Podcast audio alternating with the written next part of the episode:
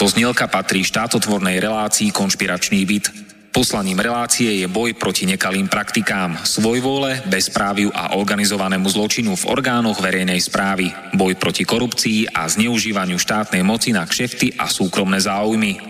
Poslaním relácie je i posilniť hlas verejnosti v otázkach demokracie, právneho štátu a podnietiť zvýšenie účasti občanov na rozhodovacích procesoch k správe veci verejných. Cieľom relácie je dosiahnutie transparentnej a efektívnej verejnej správy, otvorenie verejnej diskusie v bezpečnostných, protikorupčných a ľudskoprávnych témach. Relácia preto vo verejnom záujme realizuje kontrolnú činnosť, najmä na úseku Úradu vlády Slovenskej republiky, Policajného zboru, Kriminálneho úradu finančnej správy, Národného bezpečnostného úradu, Vojenského spravodajstva, Slovenskej informačnej služby, sústavy prokuratúry, súdov a prijatých medzinárodných záväzkov Slovenskej republiky. Áno, ide o nezávislé rádio Slobodný vysielač so sídlom v Banskej Bystrici.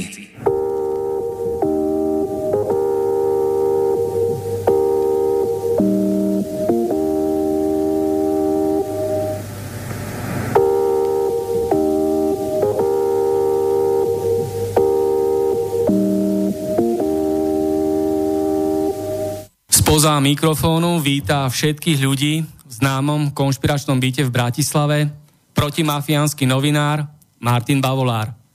Je štvrtok 23. mája 2019 a dve hodiny bude môjim dnešným hostom inžinier Miroslav Jureňa, minister pôdohospodárstva od júla 2006 do novembra 2007.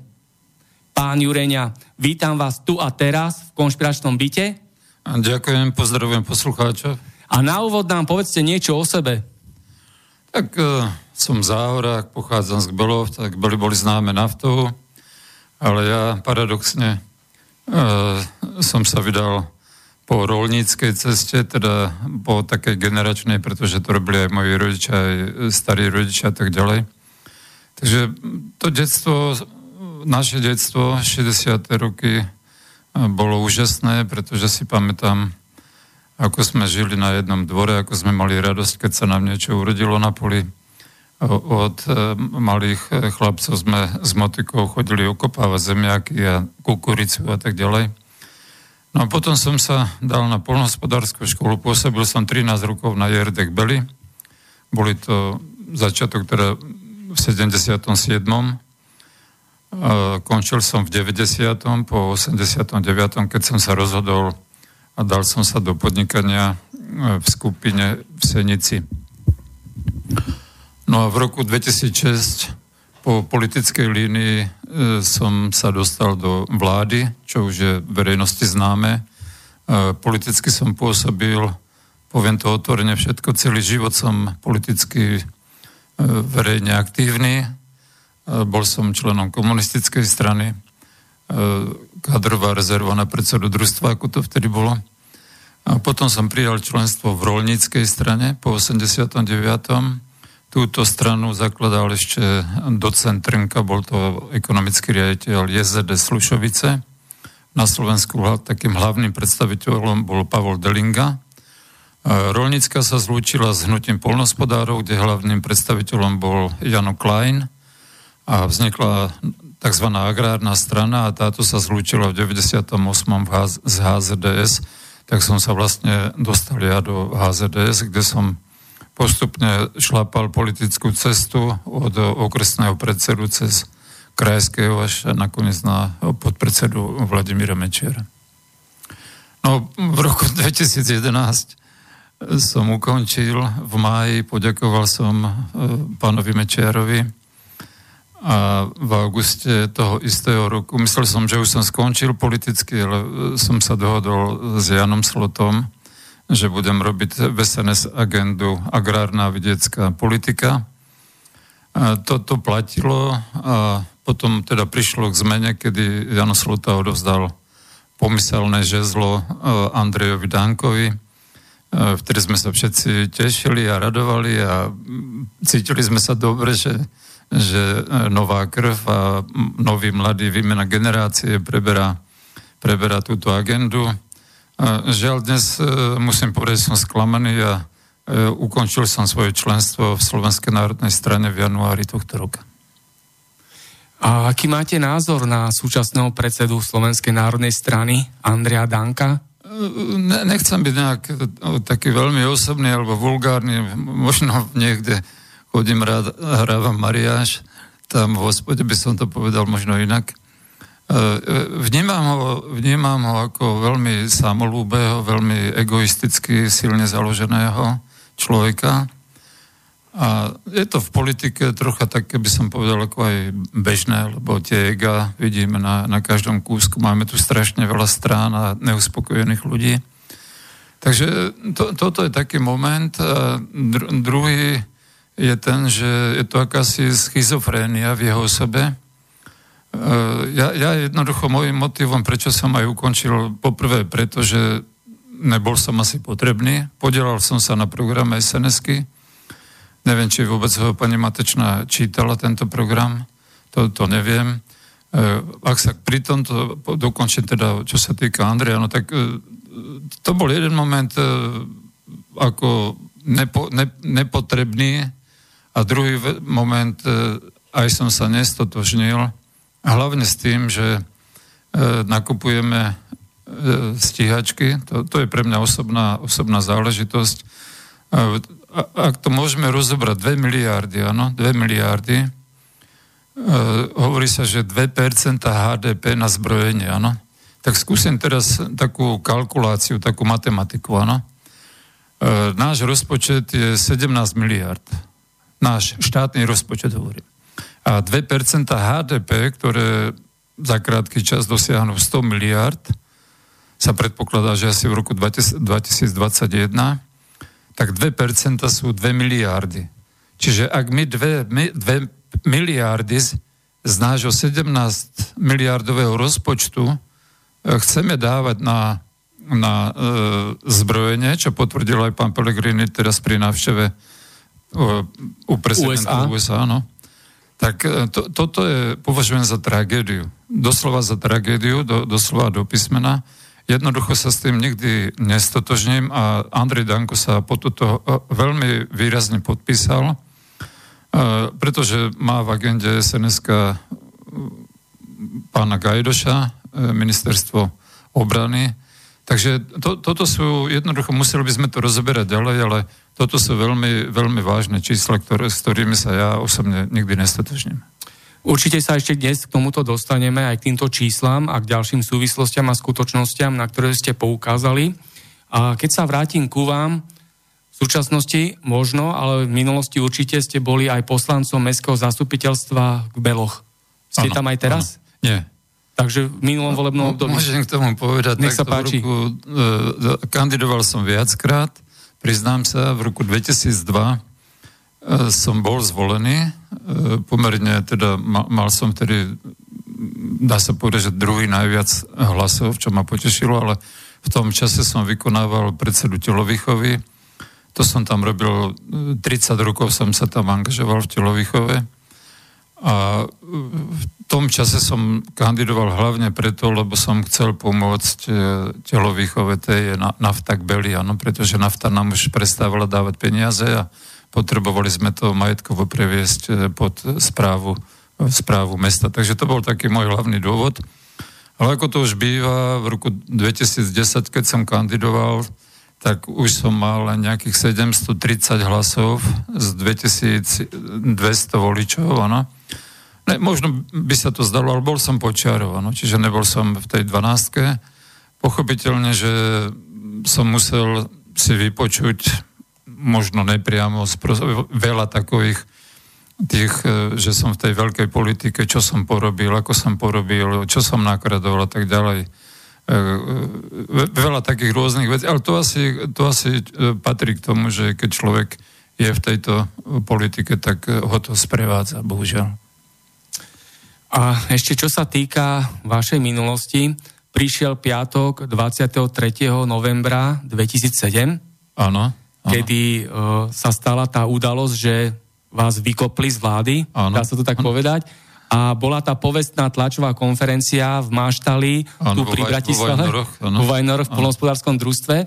Ja teraz uh, pustím, pripomenieme si reportáž o tejto udalosti a potom budeme pokračovať ďalej. Nech sa páči. Prosím.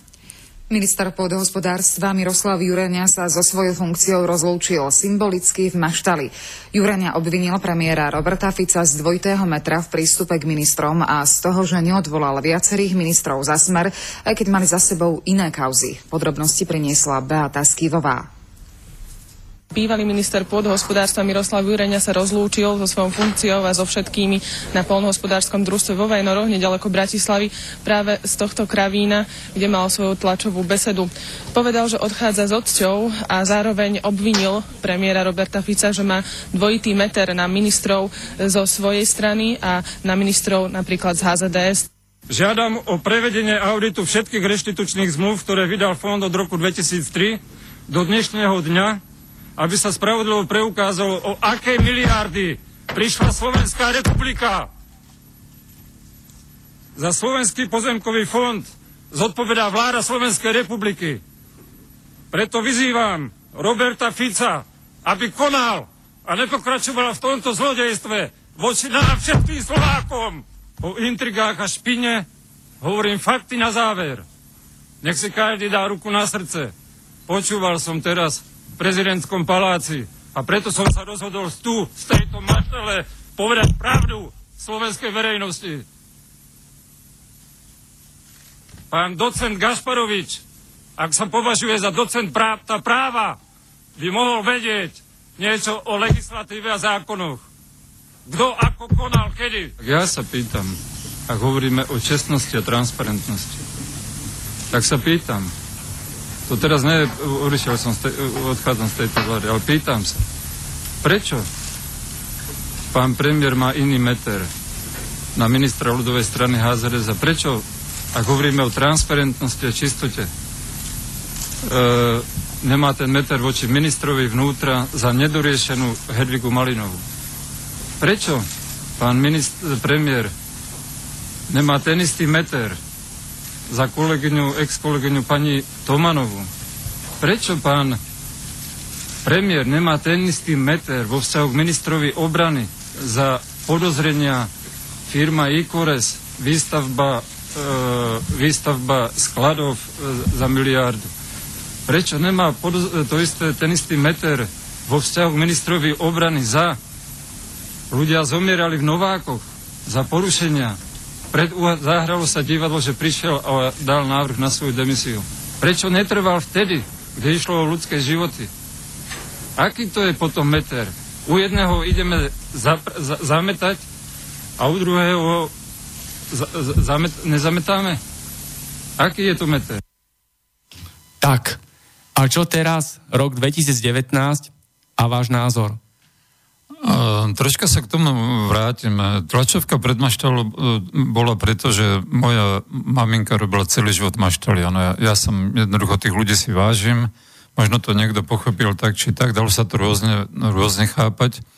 Ale chcel som zároveň aj povedať, že ľudia v maštali majú ako keby silnejšie srdce ako ľudia v prezidentskom paláci. Ano. A uh, potom, keď mi pán Ivan Gašparovič, nakoniec sme boli na jednej politickej lodi v nejakom čase, odovzdával odvolávací dekret, tak som použil biblické slova a po- povedal som, že Ježiš Kristus na kríži farizejom povedal, je mi vás ľúto, lebo neviete, čo činiť, áno. A zároveň som ale povedal, že môžem chodiť po Slovensku a môžem s ľuďmi normálne hovoriť. A ako vidíme, tá karma ako, ako keby dobiehala. E, pán premiér, tedajší Robert Fico, v súčasnosti po, potrebuje ochránku, ano. Čiže ta, ten, to, ten jeho slobodný pohyb e, dal príležitosť rozkrádačkám, alebo sa priamo na nich zúčastnil, to si môžeme klasť otázky, áno. E, ja, ja vnímam, že to, čo sa udialo minulý rok na námestiach, tzv. slušní ľudia, ktorí boli na námestiach, hovorím tzv. tzv. lebo veľmi neslušne voči Robertovi Ficovi sa správali. Voči ako premiérovi a tak ďalej. Na základe len nejakých takých výkrikov ako keby. A určite tá obava v súčasnosti tá ochránka možno je aj na mieste v týchto, v týchto súvislostiach. Ale, ale bolo to vyvolané, vyvolané tou politikou, ktorá sa tu realizovala. 4 roky to bolo vládnutie smeru samostatné a teraz je tu vládnutie v určitej ko- koalícii. Takže aj tie námestia e, boli vyústením, vyústením, logickým vyústením e, rôznych káuz, o ktorých sa tu stále do kolečka hovorilo. E, ja, ja nemám dôvod sa nejak zvlášť vrácať k tomu 2007. Pre mňa, poviem obrazne, ne, nepýtal som si trafiku, áno, tak, lebo než ma Robert Fico išiel odvole, pozval ma na kávu a pýtal sa ma, e, čo ako ďalej a tak, a či teda odstúpim, alebo ma má odvolať a tak e, tedy som dobrovoľne neodstúpil, nechal som sa odvolať a bol to, dá sa povedať, ako keby môj politický koniec. Áno.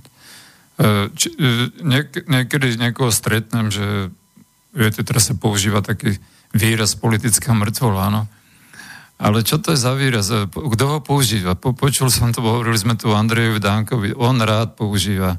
Viete, v krátkom čase on bude tiež politická mŕtvola. Ja, ja som ale myslím si, že normálne ľudský.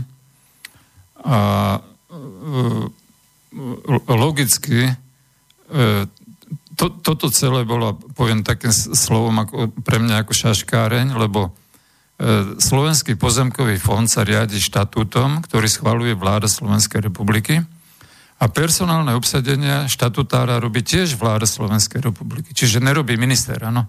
Ľudia si to milia, je to o pozemkoch, ale ľudia si milia, že to robí minister. Takže logicky, prečo som ja, ja bol odvolaný za to niečo, čo sa dialo v Slovenskom pozemkovom fonde? E, pretože tam bol akože nominant HZDS Branislav Bríza, za ktorého som niesol zodpovednosť, ako ja, áno. Ale zase ľudia nevedia, že Branislav Bríza bol prijatý e, ne, ne, normálne pán Hidegety, ktorý tam ešte stále pôsobil ako e, e, generálny, ho prijal. Čiže on ho pri, prijal.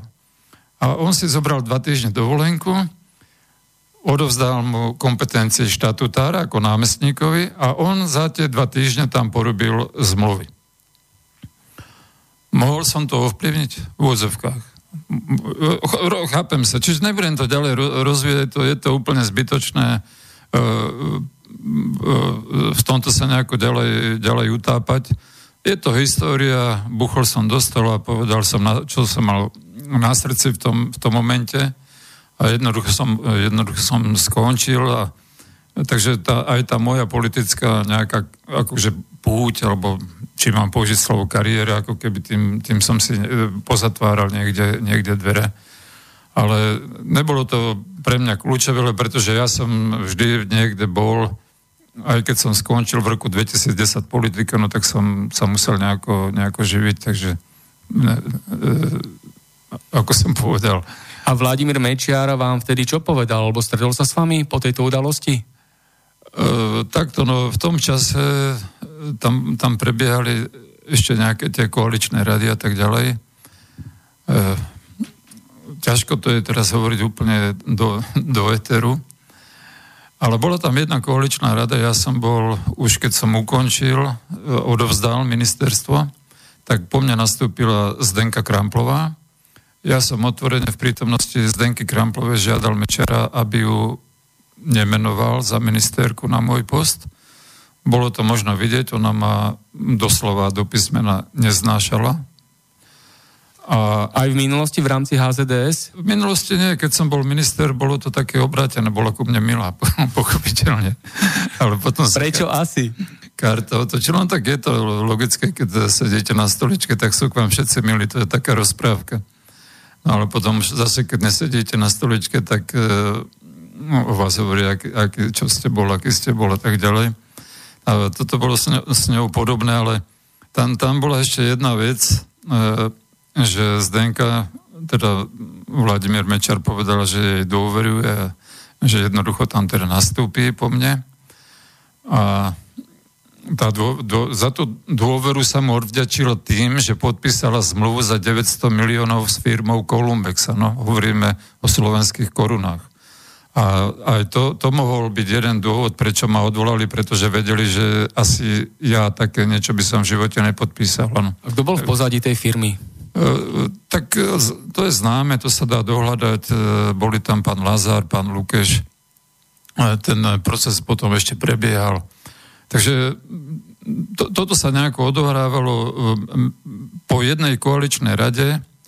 Mečiar povedal, že odchádzame z vlády. Možno si to niekto pamätá, možno nie. Bolo to, bolo to doslova do písma na jeden, jednu stredu. Po, do, po obede bola o 14. hodine koaličná rada. Ja si to teda pamätám presne. Uh, Mečiar vyhlásil, že odchádzame z vlády. Avšak na druhý deň o 10. Mečar urobil tlačovku a povedal, že tak počkáme do jara, do marca. Áno, že počkáme, alebo do mája nejak, tak povedal, že počkáme. Takže e, ja to poviem takto teraz z takého politického hľadiska e, e, po, po bitke alebo po vojne sme múdri, ale platí to teraz a platí to, týka sa to teraz aj Fica, áno? Ako keby Poďme, Fico v roku 98 bránil vlastným telom Markizu, všetci si to pamätáme, áno, pred zlým Mečiarom, áno. A teraz uh, je na rade on. Áno, teraz je na rade on.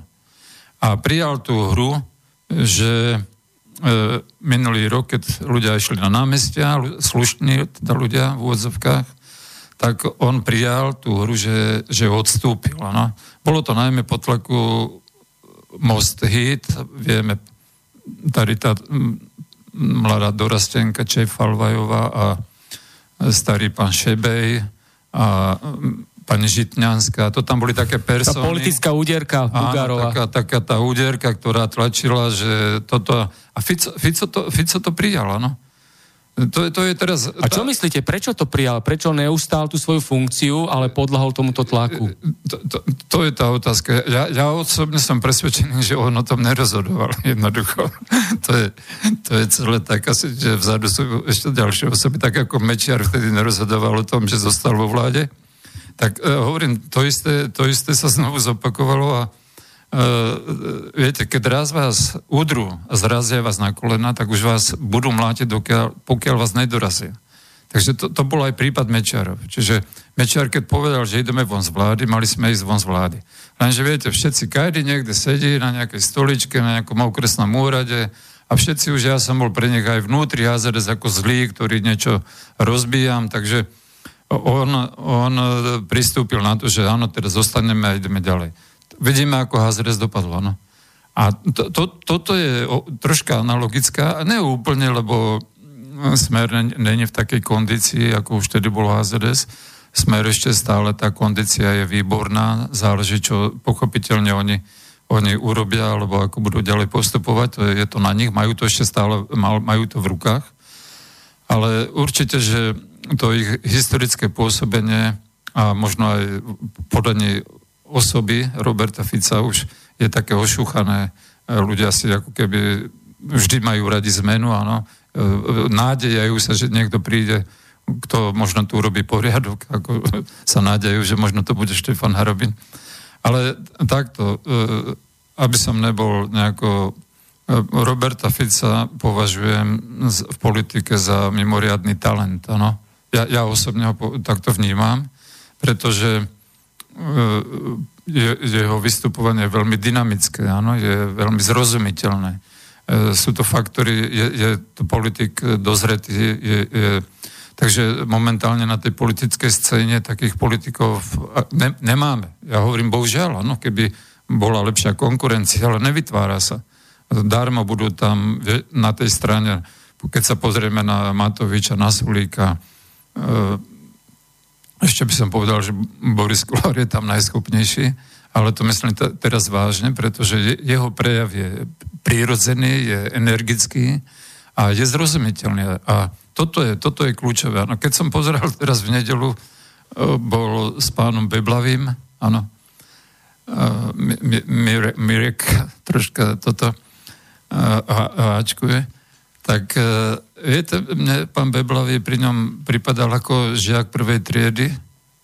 Bohužiaľ, bohužiaľ. Preto má asi prezivku Brblavý. No asi preto, ale, ale ne, ne, normálna moja reakcia, dnes uh, som 65-ročný dôchodca, ktorý to pozerám, tak normálna reakcia na to je taká, že pre mňa pán Kolár bol presvedčivý, bol, uh, jeho prejav bol výborný. To, ne, ne, ne som, ja, ja som teraz, není som odborník ako nejakí, nejakí odborníci na, ten, na túto retoriku alebo na ten osobný prejav. Ale takto to proste vnímam, že e,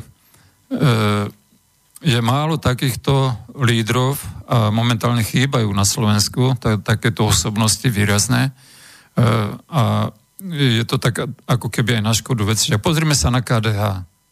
Áno kam to dopra- dopracovali. Áno, kam to dopra- Viete, e, Slovensko hovoríme, že je kresťanské, že tu je 70% obyvateľov alebo občanov, ktorí ma- sú založení alebo majú blízko kresťanskej viere. O veriaci kresťania.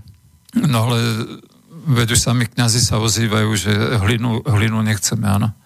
Lebo je jeho prejav, možno je, je, je to ten jeho prejav, kresťanského politika, áno, je, vnímame to, alebo cítime to, že či to tak je. Ja, ja, to, ja hovorím, že nie, no tak zase môžeme za sebe hovoriť.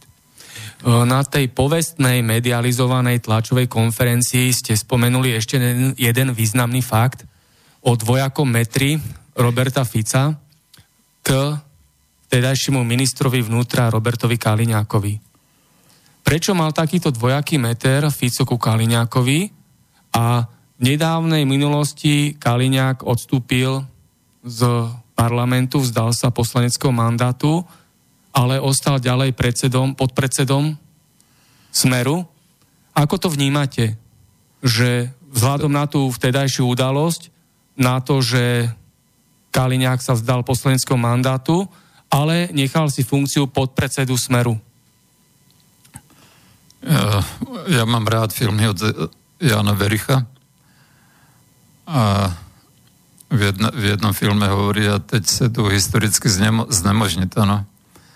A po, tak som to možno česky povedal, alebo poza, poza horácky, ale uh, uh, Robert Kaliňák uh, dobre vyzerá, má dobrú retoriku, dobrý prejav a očakávalo sa, že možno to bude on, kto uh, nastúpi po Robertovi Ficovi. Určite tam boli osobné, pevné puta, vzťahy a e, žiaľ, hovorím žiaľ, e, poškodili sa kauzami, áno. Poškodili sa kauzami a e, týmito rôznymi, či, či teda oni priamo sa podielali na, na nejakom rozkrádaní alebo vytvárali priestor pre tieto rozkrádačky a tak ďalej ktoré, ktoré sme tu mali ako na bežiacom pási, že žijeme tu v tomto prostredí, vieme, ako sa to všetko proste rieši, ako sa tu ro, ro, riešia veci. Takže ja, ja, ak sa vrátim pánovi Kaliňákovi a prečo zostal on vo vedení, e, ja to môžem vnímať len z dostupných informácií, ktoré mám z médií a tak ďalej, čiže ja nemám nejaké ich zákulisné informácie, čo sa tam deje. Ale z toho to vyzerá, že aj oni vnútorne majú určité pnutie a pochopiteľne, že bola tam určitá silná zostava. Pozrime sa, pán Maďarič odišiel, áno. A prejavil sa nakoniec, použijem ten termín slniečkár, viete, dokonca teraz mu vadilo, že pani ministerka ne, nedala podporu LGBTI. E, tak, tak e, ďalej tam e, vypadol, alebo teda nejakým spôsobom pán Kaliňák e, sa takto ovplyvnil. E, sú tam ďalší podpredsedovia, je tam teraz Peter Žig, áno, to, to sú mladí, myslím, že tam je Janko Podmanický z Bystrice, z Kisúc. E, ďalej tam bol minister financí e, Kažimír. Kažimír, áno, ktorý teraz e, sa posúva. Takže je, je vidieť, že tam tiež prichádza k určitému posunu je otázka,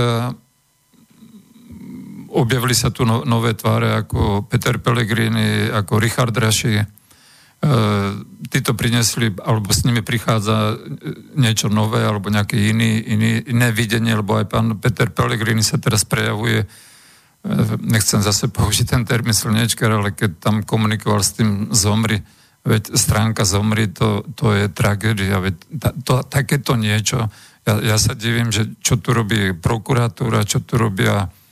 Už len ten názov aj ten názov takto mladým ľudí, ľuďom niečo dá, dáva do hlavy a ten, ten prejav a to všetko, no. dokonca ministerstvo zahraničných vecí ich použije na oficiálnej No tam je Lajčák. Takže, no, no. A vieme, kto je takže to Lajčák? To, to, toto je, toto je, je vidieť z tohoto všetko. To, to, to, toto sa deje v smere, áno. To, a nie je to strane, náhodné, nie je to náhodné. Na, na druhej strane máme pána Blahu,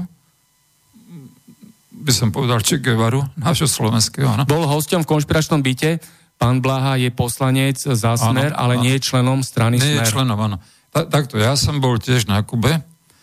V jeho súvislosti, ja si pána Blahu vážim, áno, nechcem to teraz tu nejako rozobrať. E, viete, tu, tu na, keď počujete niečo, že, že Fidel Castro, že čo to pomaly ako keby zločinec, alebo ne, toto často takto sa to ozýva nejakých z tých oficiálnych médií, a že bol, treba, pán Blaha bol s Ficom, boli myslím minulý rok na Kube, tak to bolo ako keby tragédia, ako keď Danko bol v, v Moskve, to je veľká tragédia, alebo nejaká taká... A však Danko bol aj v Izraeli, no, a kde áno, bol. Áno, áno, v Gruzínsku bol. Ale z toho to vidíme, že čo si to tí ľudia tu vôbec dovolujú. Viete, že keď niekto niekam, že vás hodnotia, že, či, že čo ste tam mal robiť a nemal ste tam ako nejaká Čefalvajová hovorí, že vy ste tam nemal a narúšate nejakú tú euroatlantickú, akože my, my to teraz tu celé. Takže e, tak, tak to poviem. Ja som bol na Kube, bol to pre mňa hlboký zážitok. Rád by som sa tam niekedy pozrel znovu. A teraz poviem jednu, jednu základnú vec. E, Fidel Castro bol z bohatej otrokárskej rodiny. Mal zaistenú budúcnosť. Študoval rozhodol, právo? On študoval, vyštudovaný právnik. A napriek tomu sa rozhodol a zobral zbraň do ruky a išiel zmeniť, zmeniť na, na, z ohrozením vlastného života pomery na Kube, aby, aby jasne, že potom tí, tí, tí otrokári zdrhli na Floridu a, a tých 90% Kubancov e, dostalo určitým, preto sa aj hovorí, že ostrov slobody, áno. Ja, ja to uvádzam za, zámerne, že e, to, toto sú vynimočné prípady, historické vynimoční, vynimoční ľudia, e, čo všetko ich sprevádzalo, takže ne, ne, viem, po, mám pochopenie, ak hovoríme o Blahovi, že takýchto ľudí nejako vníma, lebo on e, sa prezentuje, založil DAV, DAV 2, ako, ako to registrujem. Čiže chce ísť aj s určitým historickým odkazom. Je, je to celé možno na nejakú ďalšiu debatu, ale... Jasné. Ja len pripomeniem, alebo spomeniem, že na Kube vládol diktátor Batista, Áno. totálne skorumpovaný mafiánsky diktátor.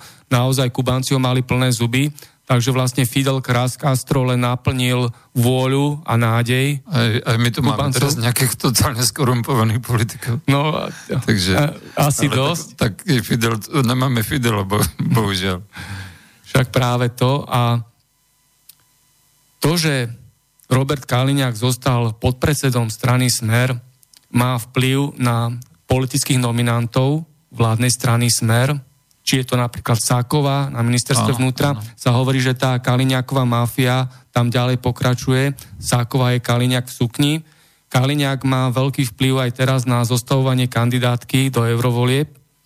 Takže ten politický vplyv je tam veľmi silný Roberta Kaliňáka aj vzhľadom na to, že je verejné tajomstvo, že Robert Kaliňák je závislý na drogách, že fetuje. Sú aj tie videá, kde evidentne odborníci na drogovú problematiku potvrdili, že Robert Kaliňák náplňa všetky znaky človeka, ktorý užíva drogy.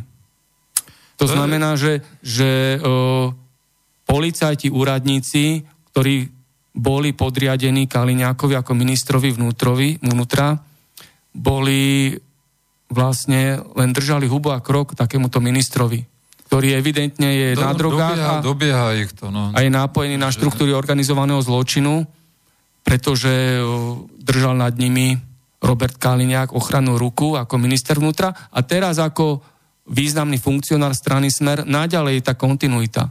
Áno. Tak e, to, čo som aj povedal, že e, do, dobieha ich e, to, tá história, to pôsobenie v tej politike a tie kauzy, to všetko a možno je to aj otázka vždy, ako sa s tým človek vnútorne potom vysporiada. E, hovorím, no ja som buchol do stola, bol som s tým vysporiadaný, áno, takže o, do ako si nastavil lať, laťku a čo chcel dosiahnuť, alebo kam, kam sa chcel nejako do, dostať. Takže to všetko sú také otázniky, ktoré tú osobnosť potom nejako narúšajú. Ďalšie video známe, ktoré obehlo celé Slovensko aj zahraničie, je ako Pelegrini na tej tlačovej konferencii, kde bol s Bugárom, je zachytené, ako mu vypadol z vrecka skladačka, drogová skladačka. Je to náhoda, že v strane Smer sú takíto drogovo závislí vrcholoví politici?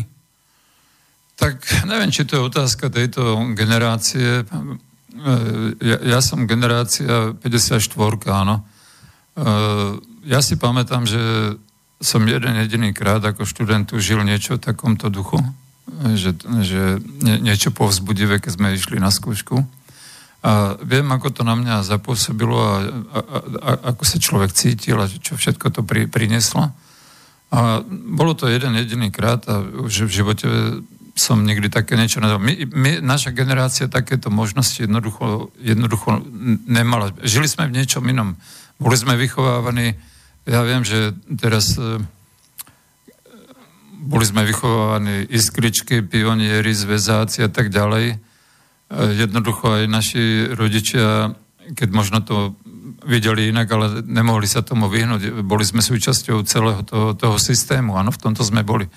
A nakoniec, nakoniec musím povedať, že pamätám si to, čo sa udialo v Čile, áno, keď zabili Allendeho, Salvatore Allendeho.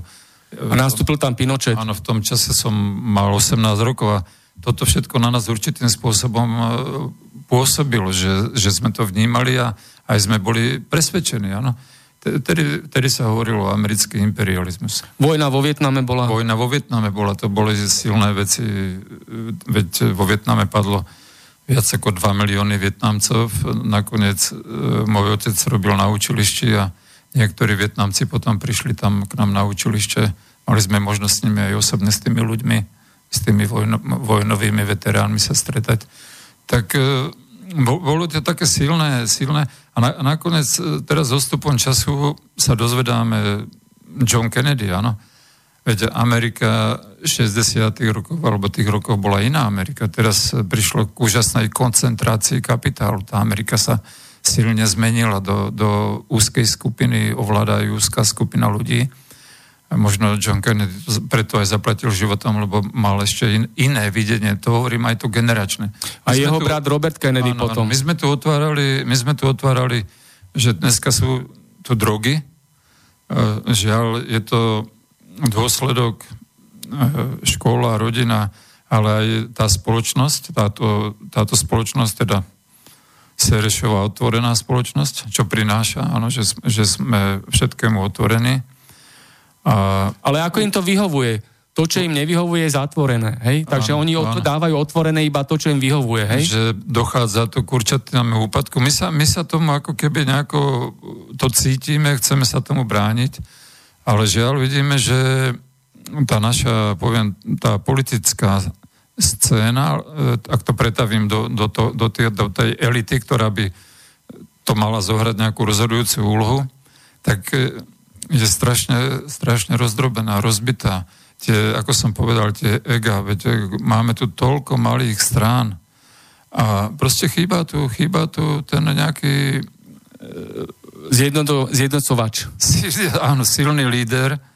V histórii našej sa hovorí, že samo prvý, prvý Slovan, bol to Frank, alebo podľa, podľa toho potom tu bol Svetopluk, ktorý teda dosiahol nejaké, nejaké geografické rozšírenie to, to, tej svojej vlády.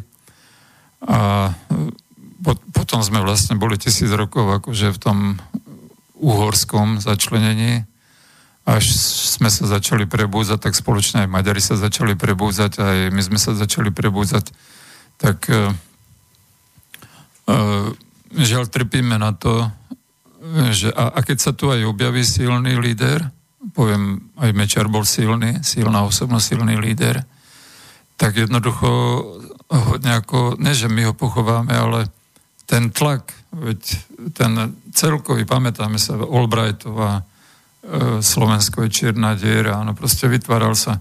Ako náhle, ako náhle má, máte svoje predstavy, svoje videnie a tak ďalej, tak jednoducho sa stávate pre ten nadnárodný kolos, možno tam niekde tú úzkú skupinu ľudí, stávate sa nepo, nepohodlní. Ne, nezapadá to do toho, čo oni, oni ako si predstavujú ten, ten nový svet. Takže toto sú tí... Žiaľ, môžeme o tom hovoriť. Ja si myslím, že e, aj chyba je tá, hovoríme teraz o smere, uvidíme, čo sa tam vyprofiluje, či sa tam vyprofiluje nejaká nová osobnosť, alebo či to Robert Fico potiahne ďalej E, či sa tu ukáže nejaká nová osobnosť e, z novej generácie, bolo, bolo by to veľmi dobré, aby sa tu objavil. Alebo sa smer rozpadne? To si, to si nemyslím. Nepredpokladáte? Ja, nie, nie, nie som teda politológ, ale e, nemyslím si, že by sa mal rozpadať. Skôr, ako sme tu hovorili, je to pán Blaha, ktorý má svoje, vidím, že pomerne také zásadové videnie a či on sa dokáže ďalej e, viesť v tomto, v tomto vlaku smere.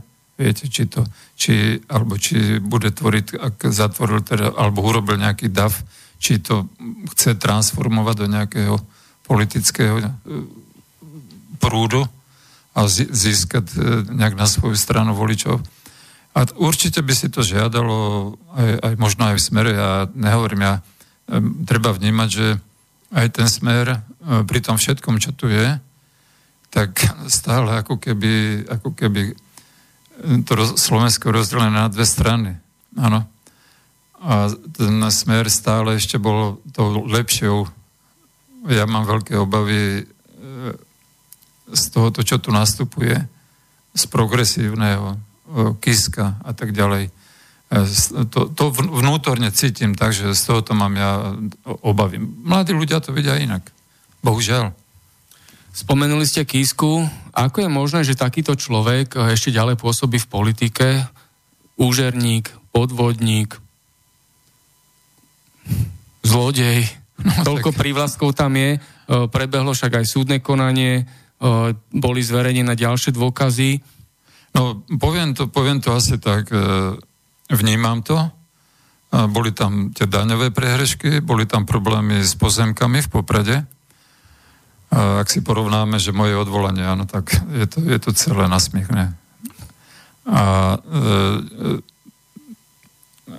pán Kiska, e, pre mňa je to žoldnier. E, e, chápeme sa, on, on e, pozrime sa na jeho príbeh, len, e, len z dostupných informácií. Sám hovorí, že v Amerike niekde na pumpe nejakého žida umýval okna na autách. To hovorí, na, hovorí na priznáva. A naraz sa, sa vráti, vráti sa domov a on e, má nejaké finančné pôžičky robí, ano, má nejaké finančné inštitúcie alebo finančné spoločnosti, ktoré požičiavajú peniaze. Teraz si to predstavte, alebo sám na sebe, ja som tiež podnikal. No na to, aby ste požičiaval, musíte mať kapitál kde ho zobral, alebo ako k nemu prišiel. Sú tu nejaké debaty o tom, sme nejaké, nechcem hovoriť konšpiračné, ale sú tu reálne debaty, lebo konkrétni ľudia vyslovili, že sú tu nejaké prepojenia na, na banku, na ktorú banku. Ne, nemusíme hovoriť o, o tom, ktorú. Takže e, on vôbec ten jeho príbeh je, je, vytvára veľké pochybnosti, áno, že ten človek, ja preto hovorím, že je to žoldner, je v nejakých službách, pre, zapredal sa satanovi do, do jeho služieb a on teraz musí, lebo, lebo nie, niekde v nejakom ústredí analizujú ten e, jeho potenciál a vyšlo im, že on ešte má nejak potenciál, že tady urobí nejakých, nejakých 8%, tak jednoducho musia ho zapojiť, lebo poviem príklad, ja bývam Belino, To je taká dedina, áno. A bol som v kostole, bola omša za rodičov, vyšiel som z kostola a bol som prekvapený, keď tam babky pred kostolom sa o nám vyjadrovali, ako, ako, ako to je dobrý človek a, a tak ďalej. To, to je teraz čerstvé, to je... Tak, tak bol som taký úplne zaskočený, že lebo ľudia vnímajú tú politiku veľmi povrchne. Oni, oni sa nedostávajú, ani, ani nejdu do, toho, do hĺbky k týmto informáciám o týchto pozemkových... Nemajú kritické myslenie. Nemajú, áno, jednoducho je to, je to tak. A ten výtlak niekto vyhodnotil, nejakí profesionáli vyhodnotili, urobili analýzy, má tu výtlak, tak veď on pred rokom hovoril, nie, on nebude ďalej pokračovať, áno. Presne tak. Ani, ani sa nepripája do progresívneho Slovenska, nepripája Sulik mu dal údajne ponuku, áno. Takže on jednoducho musí tu splniť tú svoju úlohu, lebo niekto povedal, že ešte tu má potenciál a ten potenciál potrebujeme na nejakú skladačku, aby sme tu zlikvidovali tú éru Ficovú a aby sme tu, tak ako sa likvidoval Mečiar, aby sme tu urobili nejakú zostavu. E, uvidíme, videli sme to na prípade Mistrik Čaputová, no, že nakoniec Mistrik odstúpil a e, celé sa to prenieslo tá jeho kampaň... Ale prečo odstúpil Mistrík? No ale on, ale to, veď to mohlo byť dopredu celé, ten scenár mohol byť celý takto pripravený, veď on tu robil, on tu robil pomaly rok kampaň.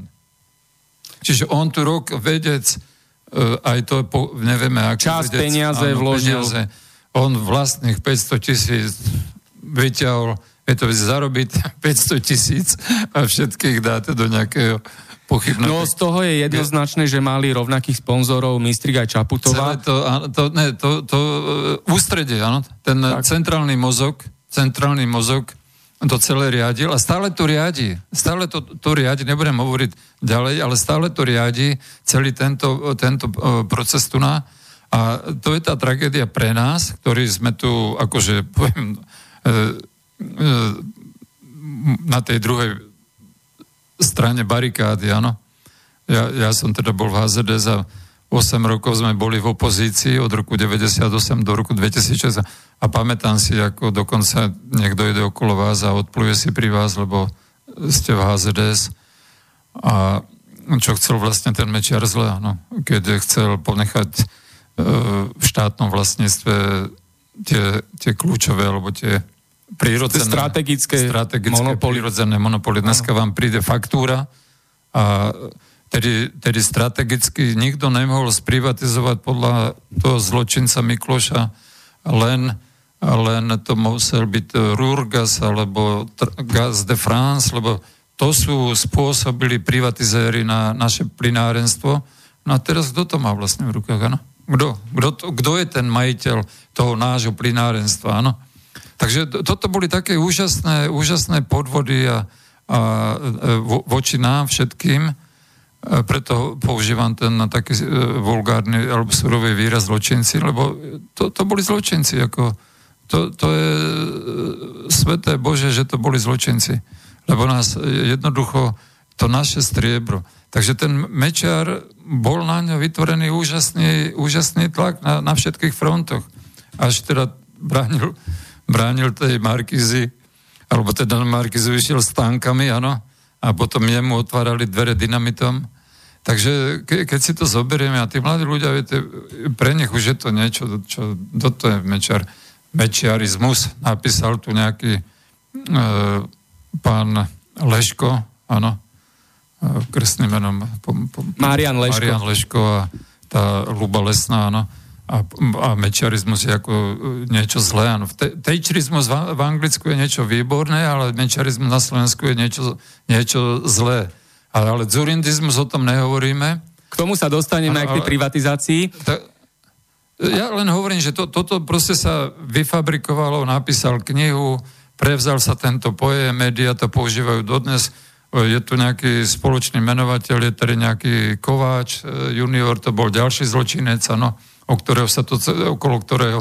A točí, po 20 rokov sa to tu točí, sú tu amnestie a stále je to na stole a stále sa to ľuďom búcha do hlavy. E, e, e, natočil sa film, kde pán Kramár hral Mečiara, to, to, to, to je jedna tragédia. Od tej doby nepozerám, ak sa objaví... No, on bol jeden z tých no, lídrov za slušné Slovensko, tej politickej iniciatívy. Tak, ejte, čo, čo si mám o tom myslieť? No. No. Ja, ja e, zase poviem slovo komedianti. A dneska sa používa celebrity, áno.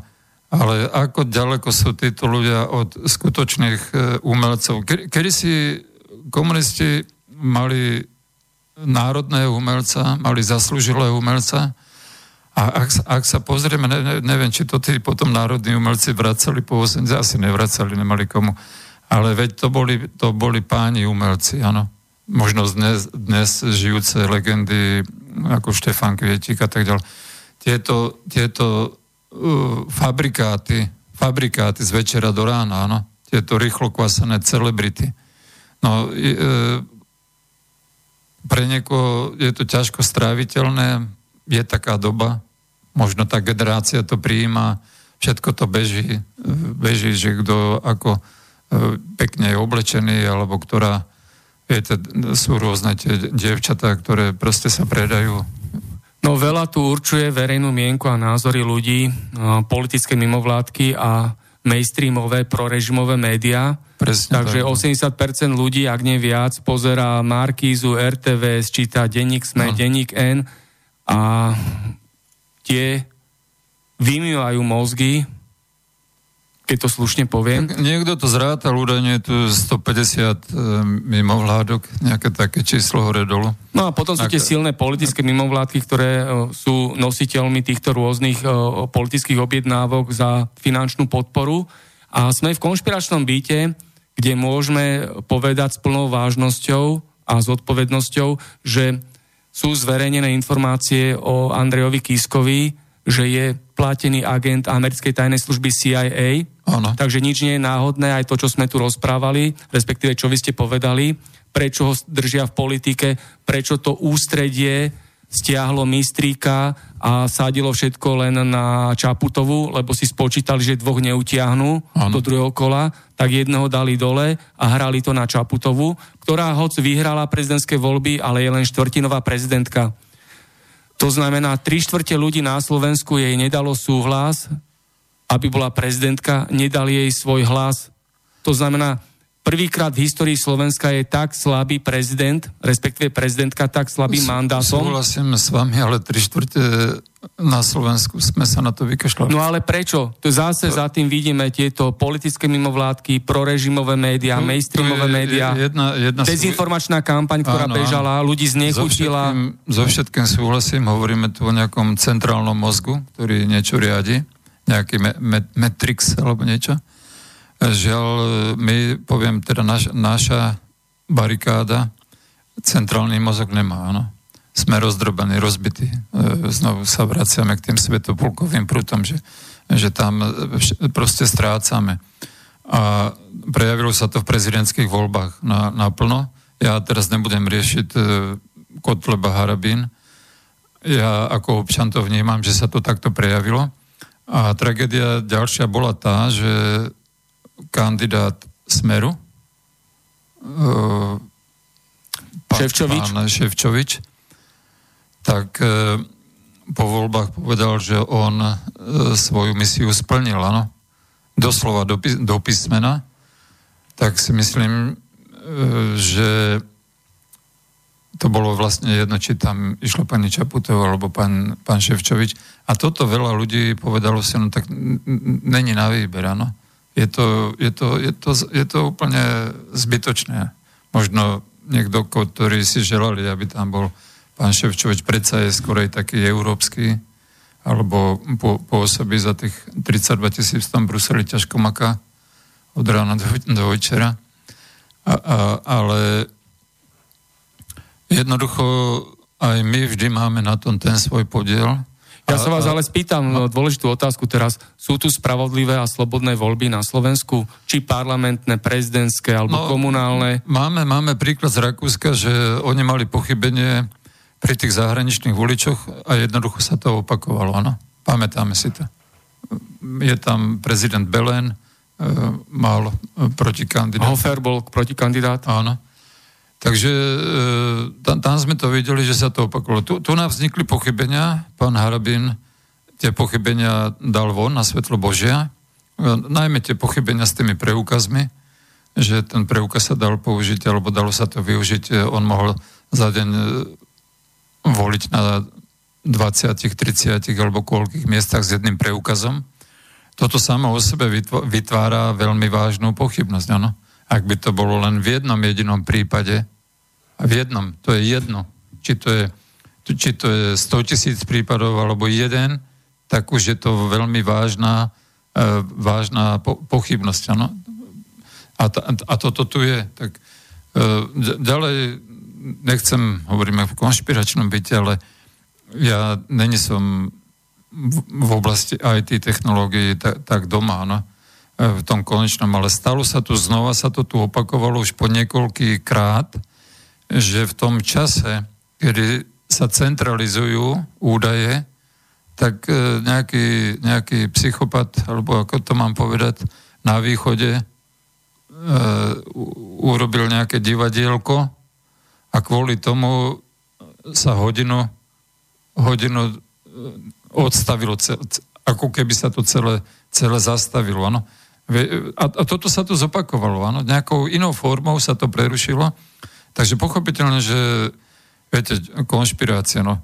Ľudia majú svoju hlavu a mali by ju používať. To je celá konšpirácia. no, ale keď sú tí ľudia pod vplyvom týchto médií a politických mimovládiek, sú zmanipulovaní, sú zdebilizovaní doslova. Asi tak, no. no. A ďalšia vec je, majú všetci kandidáti v parlamentných, prezidentských, komunálnych voľbách alebo teraz v eurovoľbách rovnakú štartovaciu čiaru?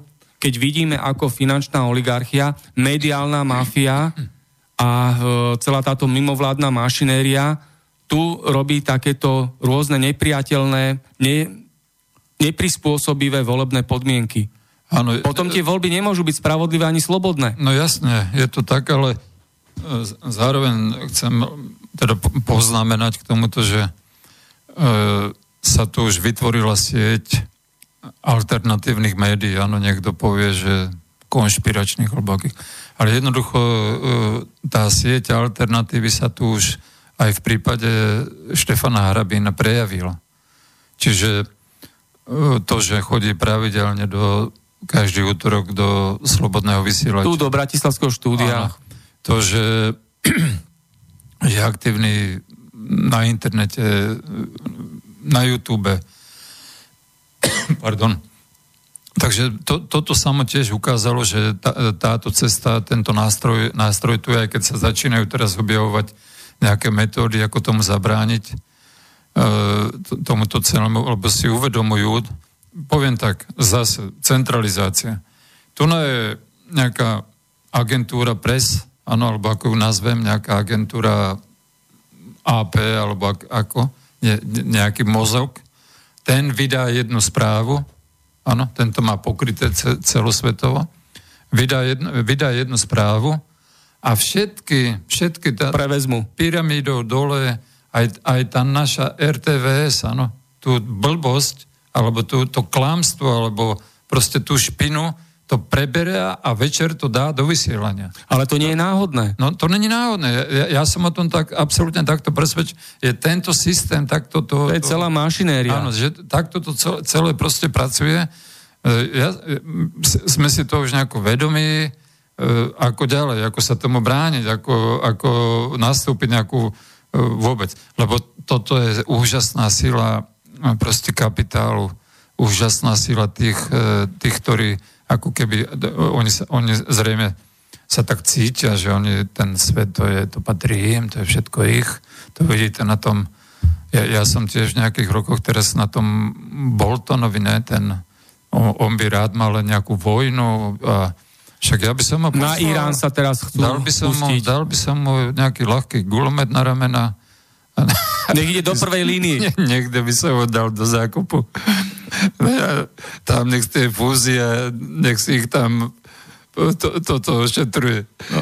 To, je, to je celé, akože smejeme sa na tom, ale je to tragédia toto. To tiež záleží, akých poradcov má americký prezident a tiež to nie je náhoda, ja. že má tých, ktorých má a nemá iných.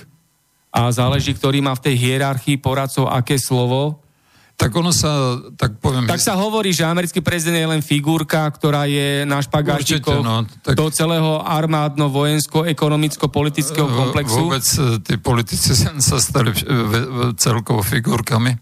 To vidím aj u nás, ano. že ne, ne, nemusíme chodiť do Ameriky, e, že už sú, sú to figuranti. No, spomínali ste skorumpovaných politikov, že ich tu máme veľa, viac ako dosť no nie len skorumpovaných politikov, ale aj ich kolaborantov, ktorí sú ich prísluhovači v polícii, prokuratúre, na úradoch, v tajných službách, politických mimovládkach, médiách, v parlamente, súdnictve a tak ďalej. Máme prvú hodinku nášho dnesného rozhovoru v konšpiračnom byte číslo 89 za sebou, tak si dáme hudobnú prestávku. Vybral som pieseň pre skorumpovaných politikov od jednej známej mladej slovenskej speváčky Teresky, Terezie. Takže teraz si ju pustíme. Odporúčam, si, odporúčam všetkým poslucháčom vypočuť text tejto pesničky a po pesničke pokračujeme ďalej v dnešnom zaujímavom rozhovore s Miroslavom Jureňom. Tak a nech sa páči.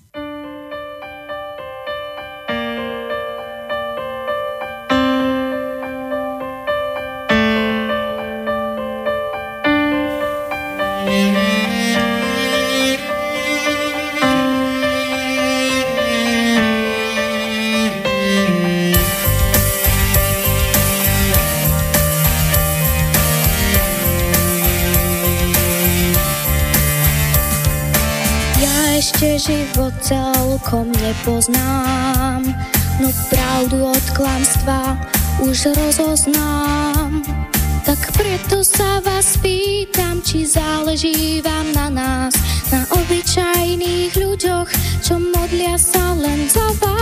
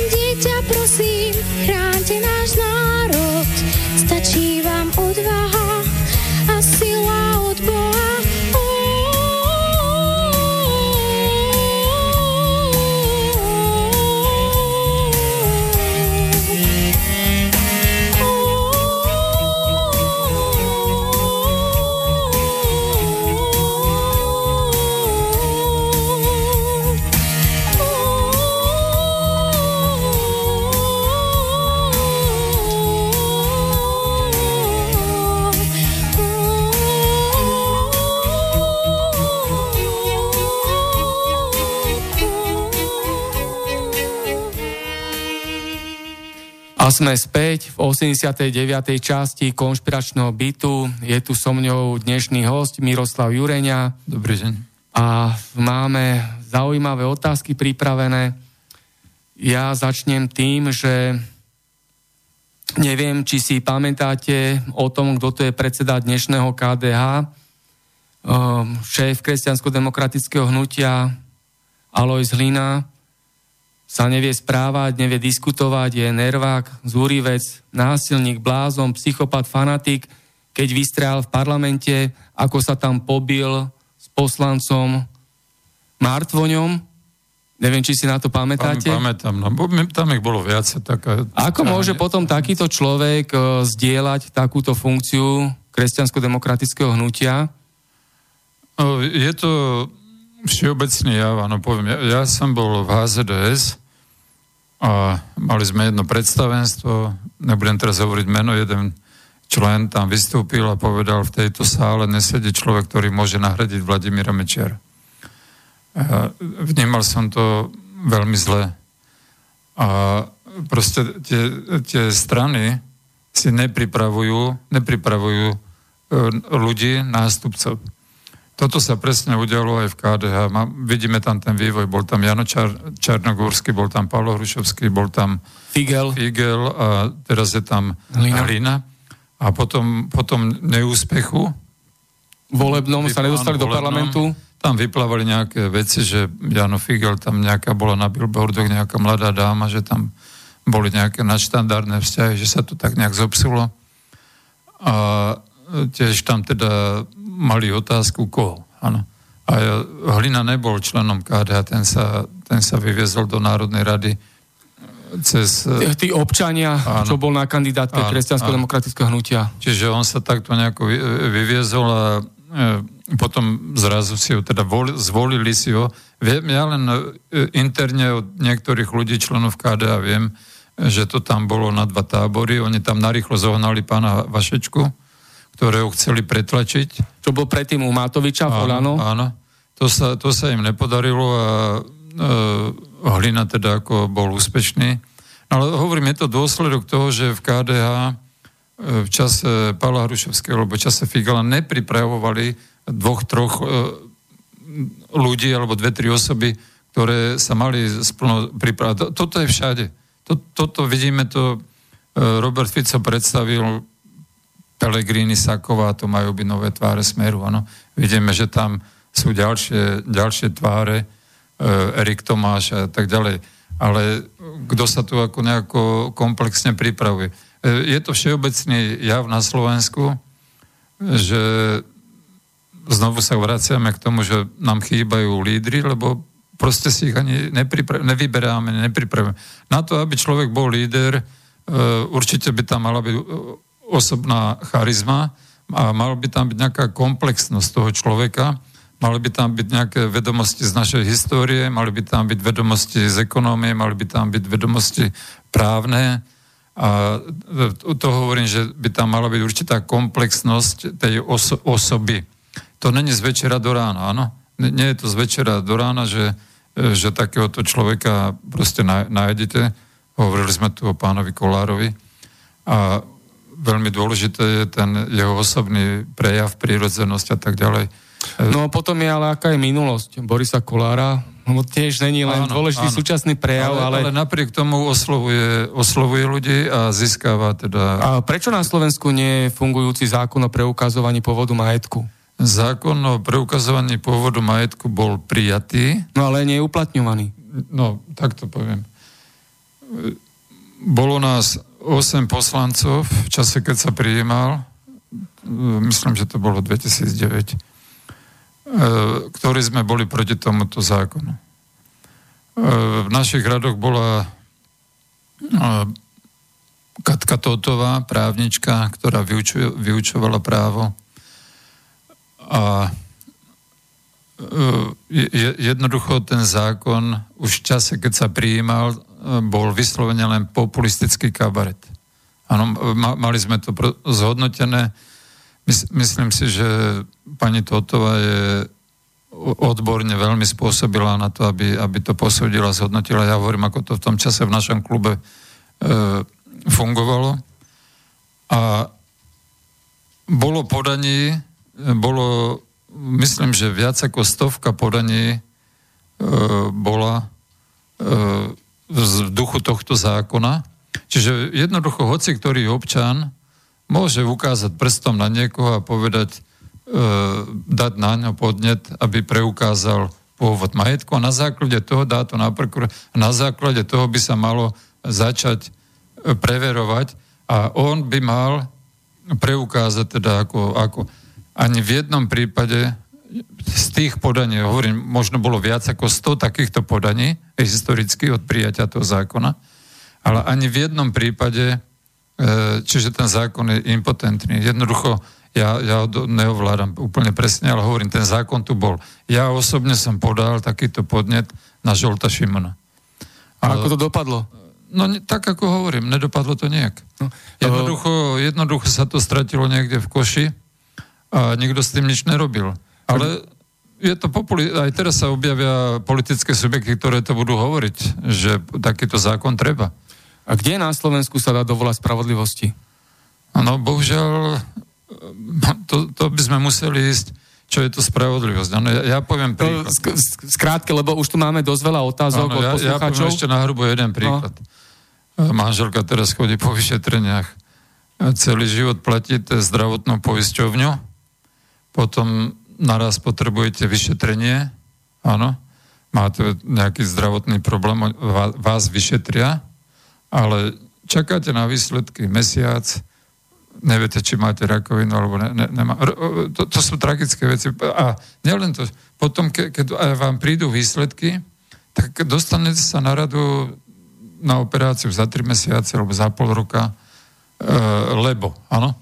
Takže je, aké je to právo? Právo občana je platiť tú zdravotnú poisťovňu. To je jeho právo, ale právo, aby mu bola včas odborne poskytnutá tá zdravotná starostlivosť, toto právo, a tu je ten trojuholník, áno, zdravotná poisťovňa, lekára, ten, tento občan tu sa to niekde stráca. Čiže to právo je na každom kroku, v každom každodennom našom živote. Ale prečo je... si neplnia svoje povinnosti policajti a prokurátori, keď o, tam dochádza k rozkradaniu v zdravotníctve? Bolo medializované, že 2 miliardy eur sú ročne rozkradnuté v zdravotníctve a že 15 tisíc ľudí zbytočne umiera, lebo nebola poskytnutá včas časná, sa, áno, poriadná sa, a neodkladná zdravotná tu, starostlivosť? Tu, tu sa musíme vrátiť, e, alebo pripomenúť si Štefana Harabína, áno, v tomto smere, že kto e, odsúhlasuje generálneho prokurátora? Národná rada, politici odsúhlasujú. Čiže e, tu, tuto začína. E, kto volí ústavných súdcov? Celé súdnictvo je spolitizované, tam je justičná mafia. Len, len musíme ísť tak, že sú tu, sú tu určité stupne. Sú tu vyšetrovateľia, je tu prokuratúra, a sú tu sudcovia. Ne, nejdem sudcov obhajovať a ne, nejdem to, ale za, za, za, veľa vecí končí už vy, u vyšetrovateľov, ano. A, a, a aj tej aktivite, tej, alebo tom konaní tej prokuratúry. Čiže tu na tie súdy sa to ne, nedostane. Jasne, to, čo sa tam potom na súdy dostane, ne, nehovorím, ale aj tam sú veci asi No, môžeme, môžeme tak povedať, že e, minister vnútra je politický nominant.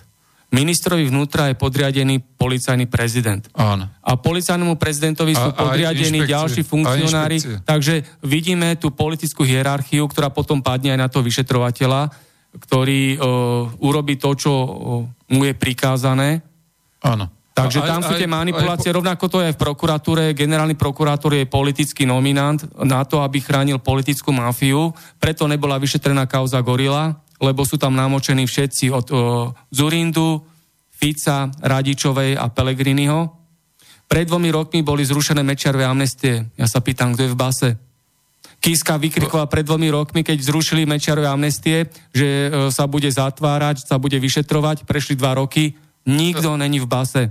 Ďalšie kauzy nie sú vyšetrené, e, privatizéri a tak ďalej. Sme tu rozprávali o zurindizmu, hej? Zurinda mal byť už dávno v base spolu s Miklošom. Obaja vyrabovali a rozkradli našu krajinu a tak nás uvrhli do otroctva. Oni spolu dali divoko privatizovať plinárstvo, bankovníctvo, sporiteľne, vodárne, polnohospodárstvo a elektrárne, organizovanému zločinu a medzinárodnej mafii. Oni takto spáchali vlasti zradu a rozkradnutie národného a štátneho majetku. Ako ostatní skorumpovaní politici a ich kolaboranti a prisluhovači vo vláde a v parlamente. Ale dokedy to bude takto beztrestne pokračovať dookola a prečo? Prečo tu nie je hmotná osobná zodpovednosť sudcov, prokurátorov, policajtov, úradníkov a politikov za ich svojvolu a za ich rozhodnutia? Prečo? Preto tu potom máme stále tento zlý stav, túto politickú žumpu, tento prehnitý systém, túto skorumpovanú totalitu. Je to plná pravda. Máme tu aj ďalšie A- otázky. Nech sa nech sa páči, páči. aj chcem pripomenúť poslucháčom telefónne číslo do konšpiračného bytu 0951 153919 alebo kto chce, môže napísať mail na adresu studio slobodnyvysielač.sk alebo na stránke Slobodného vysielača je zelená obálka, kliknete na ňu a pošlete rovno otázku do štúdia. Nech sa páči, pán Jureňa, teraz. Tak e, ste to komplexne zhrnul. Otázka práva, pánstvo práva, alebo e, právny štát. E, Je to taká komplexná záležitosť. E, Pôsobil som v politike 4 roky, troška som tomu, ako sa povie, troška ako kvet, kvetinám pri, privonial, ale sú to veľmi vážne veci. Otázka, kto a aká nová politická sila dokáže tieto veci zmeniť. No musia sa jednoznačne dostať do parlamentu ľudia, ktorí sú neskorumpovaní ani mafiánsky, ktorí majú zdravý rozum a dobré srdce, lebo keď tam budú rotovať dookola tí istí ľudia, ktorí sú námočení v tej politickej máfii, justičnej máfii, v organizovanom zločine, tak eh, to len figurky sa budú meniť dookola a celý ten eh, prehnitý systém, tá politická žumpa, tá skorumpovaná totalita bude pokračovať ďalej, republika bude zdieraná, rozkrádaná, ľudia budú zotročovaní, okrádaní, zdieraní, preto sú tu nízke platy, slabé dôchodky, e, preto je tu taký vysoký podiel exekúcií, preto sú tu predrážené pokuty a poplatky, ľudia sú nespokojní jednoducho, však je 400 tisíc ľudí v zahraničí utieklo za lepšou prácou a pred politickým prenasledovaním tu na Slovensku. Ako je to možné? Títo ľudia sa nemohli ani zúčastniť prezidentských volieb. Týchto 400 tisíc ľudí, ktorí boli v zahraničí, nemohli ani uh, voliť, splniť svoje základné ľudské právo a zúčastniť sa prezidentských volieb. Prečo táto vláda, aj tie predchádzajúce, nechránia záujem Slovenskej republiky, ale uprednostňujú záujmy investorov, eh, ktorí chcú daňové prázdniny, úlavy, vidíme, že tu obrovské investičné projekty sú tu, kde sú ale nízke platy, preto ľudia utekajú do zahraničia a sem prichádzajú robiť práve, že ľudia z Ukrajiny, Bulharska, Rumunska, Srbska. Prečo táto vláda má ekonomické nástroje a nezabezpečí to, aby sa tu dvihli platy? Pretože títo investori svoje zisky zdaňujú v krajinách svojho pôvodu. To znamená, oni tu zarábajú na nízkych platoch ľuďoch, na daňových úľavách, daňových prázdninách a svoje zisky si odnesú do Francúzska, do Veľkej Británie, do USA a tak ďalej a tak ďalej. Ako je možné takéto rozkladanie republiky a prečo táto vláda nie je vláda obyvateľov Slovenska, ale je vláda vládou zahraničných investorov a zahraničnej pracovnej sily. Komu to vyhovuje? Tak otvoril ste to veľmi, veľmi zoširoka. Uh, hovorí sa teraz, vznikla iniciatíva, že zmena volebného systému, áno, je to pán Kaliňák, čo je hovorca z MOSu. Ale myslím si, že to je jeden, jeden, jedna maličkosť tej celej mozaiky. Môžem hovoriť, ja teraz odoberám Zemavek eh, od pána Tibora Rostasa. Tam som čítal jednu jeho myšlienku, ako vôbec zmeniť celý politický eh, systém, alebo teda zmeniť eh, volebný zákon, to, ktorý by možno vytvoril prvý predpoklad k tomu, aby, aby lebo faktom je, že pozrieme sa, 31 strán je teraz vo voľbách do Európskeho parlamentu. 31 strán. Z okolností som to včera listoval. A niektoré ani, ani som nevedel, že také niečo existuje, alebo sú tam len traja ľudia na kandidátke. Sú také prípady za, za, za, na to, aby ste založil politickú stranu, teraz je nový zákon, e, ktorý teraz z iniciatívy Danka sa vytvoril.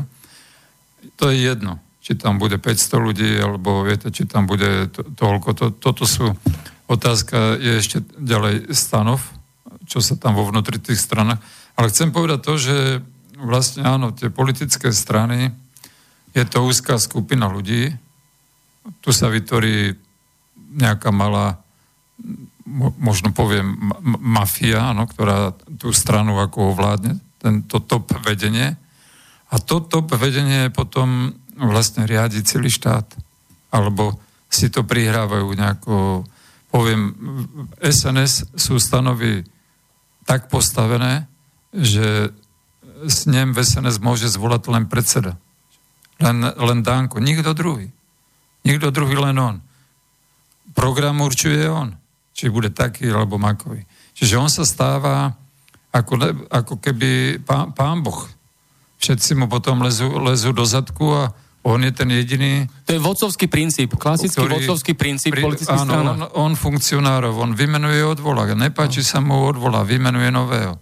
Takže a, a takto to v tej strane, on, on vy, vy, zišiel s novým zákonom, to, je to podstatné, či je 500 alebo 5000 alebo 50 tisíc tá strana má. Ale podstatné, ako tá, ako tá strana vôbec je funkčná. A vôbec podstata je nie, niekde inde. To, čo som teraz spomínal pána Rostasa, áno, e, tú, tú myšlienku alebo tú ideu, že možno je tu 150 poslancov, tak máme 72 okresov, 78, nejaké také číslo tak 75 poslancov bude okresných a 75 bude straníckých, áno. Pán Kaliňák, hovorca z MOSu, teraz vyšiel, že aby bolo 8 volebných obvodov.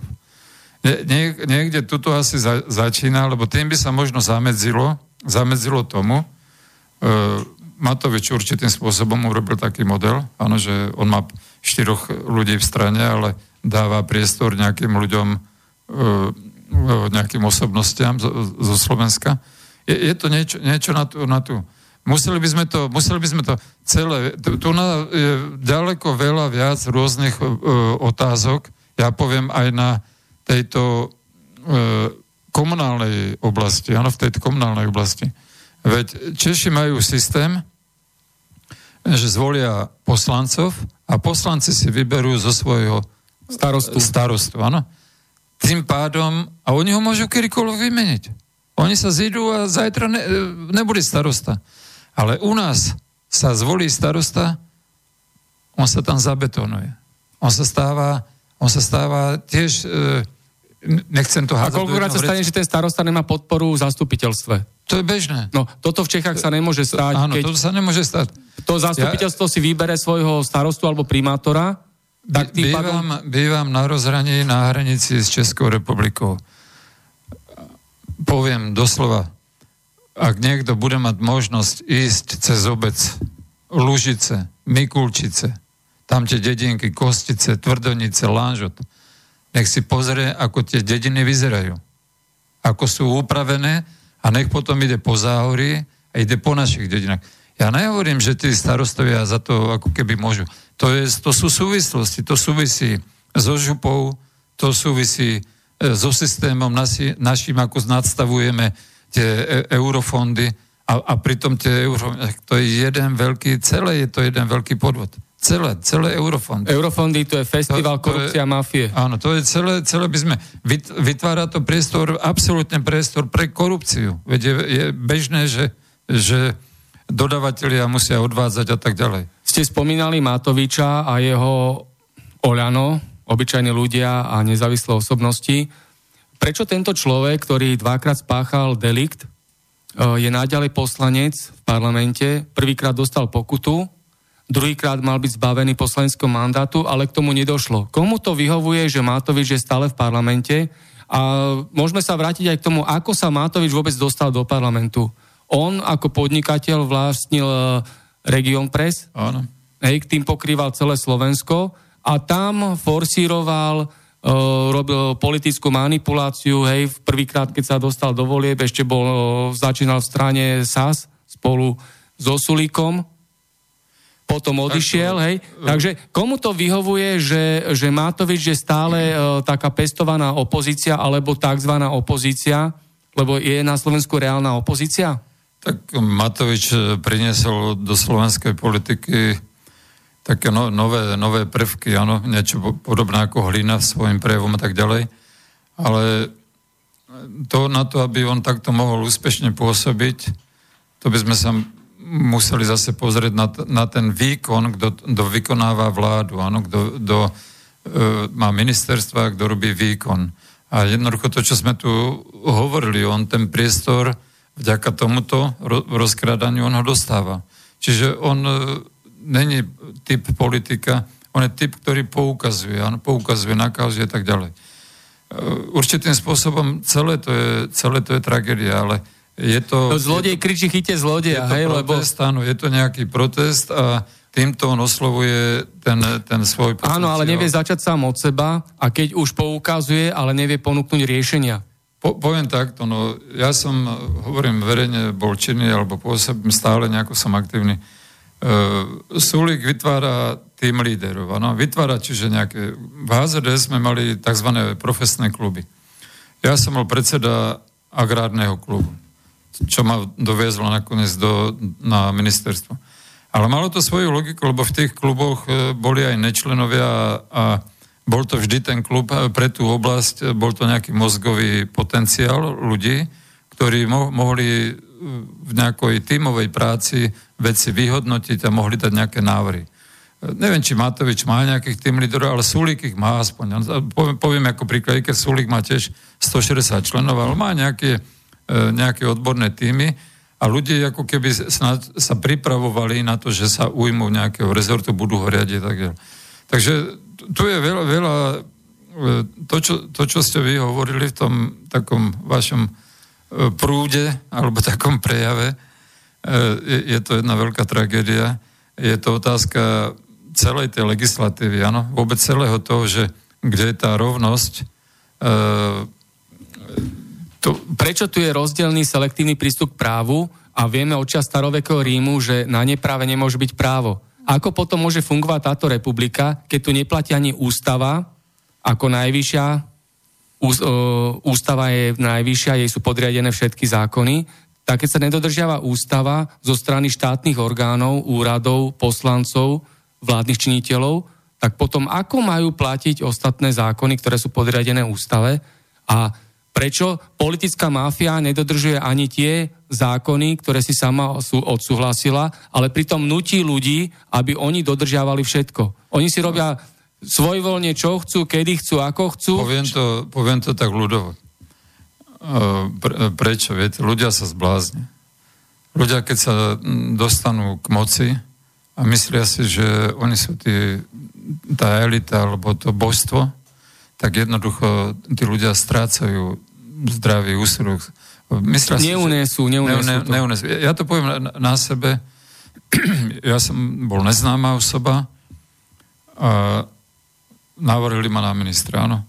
Teraz e, v Národnej rade som vyšiel som von, tam, tam prebehli nejaké veci v Národnej rade a vonku ma čakal Bavorák 7, dvaja mladí páni, obaja boli majori policie, predstavili sa mi a odviezli, povedali mi, my, my sme vaši vodiči, e, sme vám k dispozícii, budeme sa striedať 24 hodín denne. Odviezli ma na ministerstvo. Teraz prídete na ministerstvo, tam vás uvedú, že vy, vy teda do funkcie. A tam je 400 úradníkov a jeden deň príde, kydá na toho, druhý deň príde, ten kydá na toho a vy ste ten boh, ktorý rozhodujete o, o ich byti a nebyti a ne, nelen o, o, toto, ale vy, vy ste ten, ktorý tam, tam sa to, točia peniaze, áno. Jedný vec sa točia bežné výdavky, kapitálové výdavky, bruselské peniaze. A vy ste ten, ten boh, ktorý povie áno, nie. E, e, chápete, ja to hovorím tak ako ľudovo, že jednoducho e, ľudia sa zbláznia. E, e, a potom nehovorím o tej, o tej špičke. Vy ste tu hovorili, že že Kaliňák bere drogy. No tak ja neviem, on e, možno sa zbláznil z toho, že už nevie, čo s peniazmi. No lebo mu to a, sype, a, provízie, úplatky áno, asi, a nevie, čo asi, s tým no, už. Ale nebudem to a má mocenský vplyv ešte, hej, riadi policiu. Asi dobre, keby sme skúšali ísť tou konštruktívnou cestou, že že ako, ako vôbec ten ďalej. Ja, ja ako svoje... je to v tom českom filme. Neberte úplatky, neberte, neberte úplatky, lebo sa zbláznite. Zbláznite, no. Pane, pane Karfek, vy nás zásobujete, no. to, to je pekný film. A vôbec české komedie sú pekné. Teraz sme sa rozprávali o polnohospodárstve. Ja sa vás pýtam na dôležitú vec k problematike polnohospodárstva. Jan Figel vyštudoval elektrické pohony na Technickej univerzite a pracoval iba a len v technickej oblasti, ale bol podpredsedom Rady Európy pre polnohospodárstvo a rozvoj vidieka.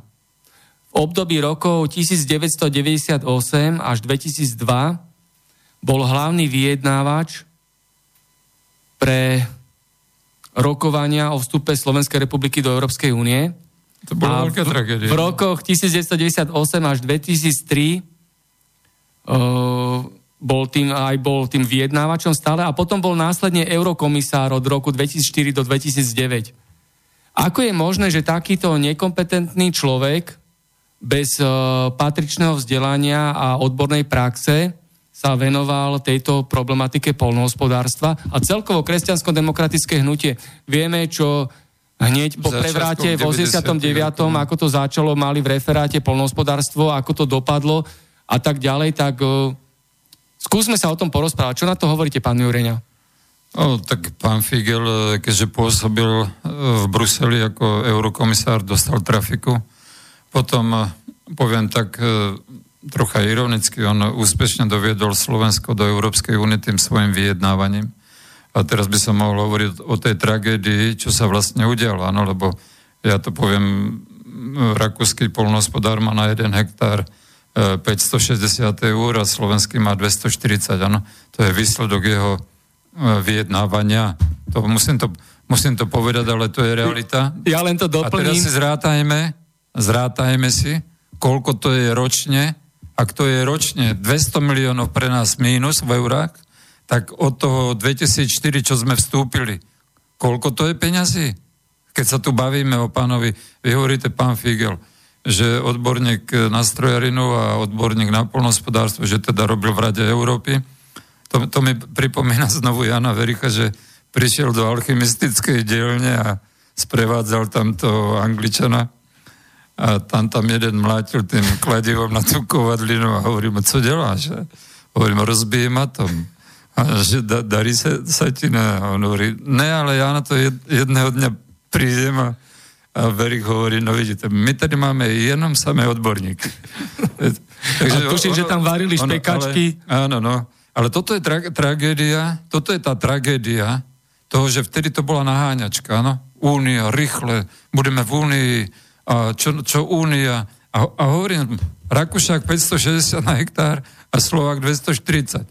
Toto je historický princíp, toto pán Figel e, vyjednával a podpisoval sa na to. Musel by som to rozoberať ďalej do hĺbky, ale nemáme ako... Ale ako je to možné, že môže vzniknúť takáto hrozostrašná vec, že takto on poškodil celú Slovenskú republiku a ani sa nečudujem, že teraz boli zverejnené informácie, že Jan Figel sa domáha ochranky.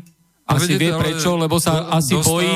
Dostal nejakú trafiku, robil tam v Rade Európy, keby sme vedeli e, za kolik, áno, a za akým servisom, či tam e, má nejaký sekretariat a čo, čo všetko k tomu, kto mu tam robí kávičku a za, za, A do čoho sa ešte zaplietol aj pomimo a zákulisne? viete čo, úvodzovka, nechajme Jana Figele. Je to tragédia, je to história. Vy ste to povedal, že ty, není to, nanesie sa tu zodpovednosť, áno.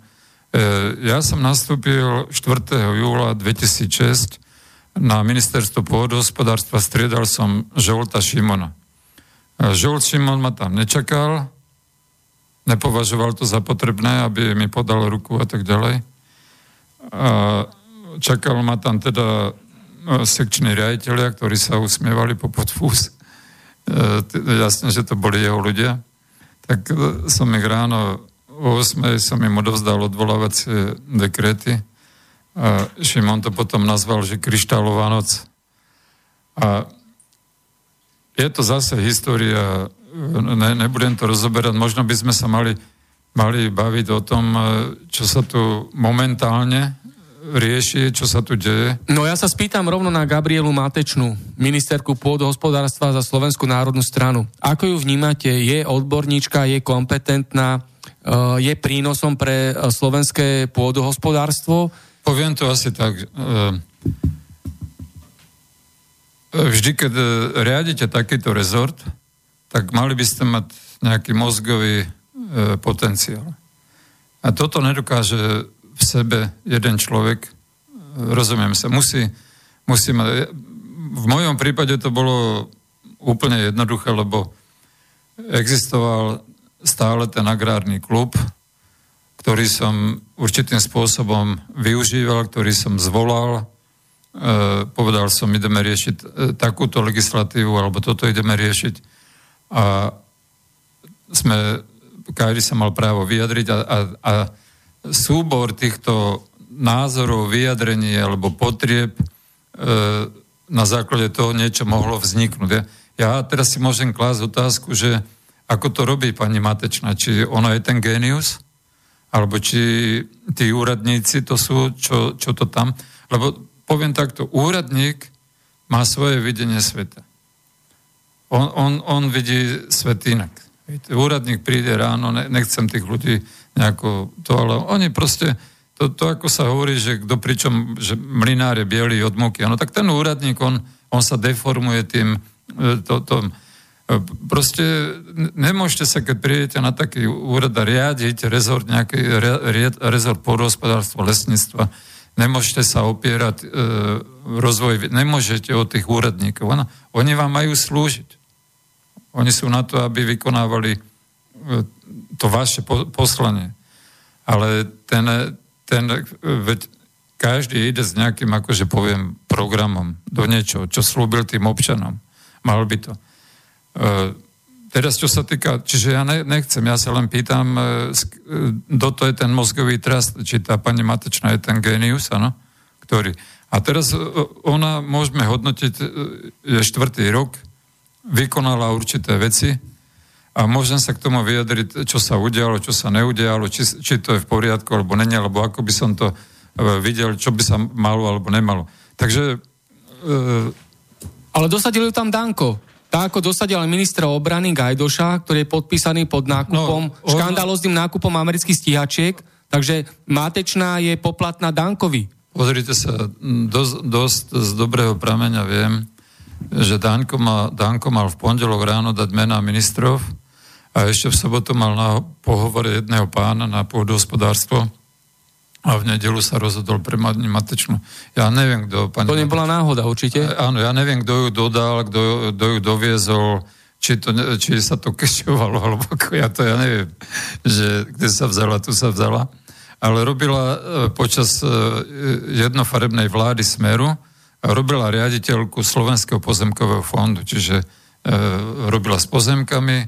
Vieme, že na Slovenskom pozemkovom fonde okolo pozemkov sú veľmi zaujímavé. Veľmi kšefty, zaujímavé. kšefty, áno, povedzme to takto. Tak, a provízie? Takže ona nejaké zásluhy akože mala voči nie, nie, a niekto, niekto ju zrejme sa osvedčila, môžeme to áno, tak povedať, sa osvedčila sa.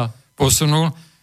Ne, ne, je to proste asi nejak, nejak Konšpiru, konšpiru. No ne, ale jednoznačné je, že v štátnom korupčnom systéme sa osvedčila. A ako vnímate vzhľadom na Gabrielu Matečnú kauzu agrofarmárov, a čo je teraz tie dotácie a tak ďalej, ako to celé vnímate, tú kauzu, pozadie, skutočnosti, súvislosti? Takto. E, tu je na Slovensku jedna veľmi vážna problematika, volá sa to pozemkové právo.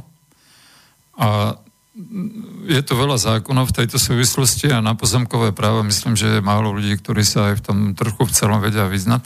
Ale na, nahrubo poviem, že naše pozemky, vzhľadom na to, že my sme dedili podľa uhorského, aj Češi dedili podľa teda rakúskeho, alebo Takže my, my to máme veľmi rozbité.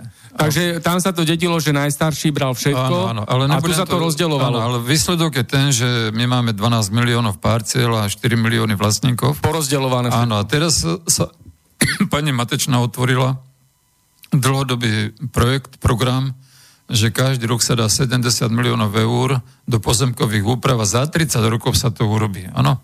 Čiže ak zrátame 30 krát 70, koľko to je 2,1 miliardy. No neviem, neviem, či to mám veriť tomuto. Tie peniaze, čo dali za stíhačky, mohli dať do tohoto, alebo či je taká kapacita. Tak Gajdoš urobil stíhačky dobre. a Matečná spravila toto. A, takže... Áno, ale dobre, ale teraz, teraz sa vrátim k tomu, že e, pozemky. E, tu je, tu je veľa, veľa vecí, prebehli dve pozemkové re, reformy. Prvá zlikvidovala šlachtický stav a druhá riešila, aby sa ľudia najedli. To už sme u komunistov, áno, po druhej svetovej vojne. Aby, aby sa všetci mo- mohli zasvietiť. Áno, to proste bolo. Ale my sme v nejakom inom štádiu, v nejakom inom, inom stave. Ja to hovorím, že je potrebné tú pozemkovú reformu tu proste vykonať. A sú tu teraz veľmi vážne veci v súvislosti s pozemkami. Týka sa nás to všetkých. Lebo používame, poviem príklad, používame pesticídy, používame chébiu je to rakovina. Je to dopad na každého občana. Koľko to je, ako to používame? Máme tu na to inštitúcie, máme tu na to armádu ľudí. Dozoruje sa to, ako sa to robí. Takže toto sú veľmi vážne veci, ktoré sa týkajú každého, každého občana. Áno.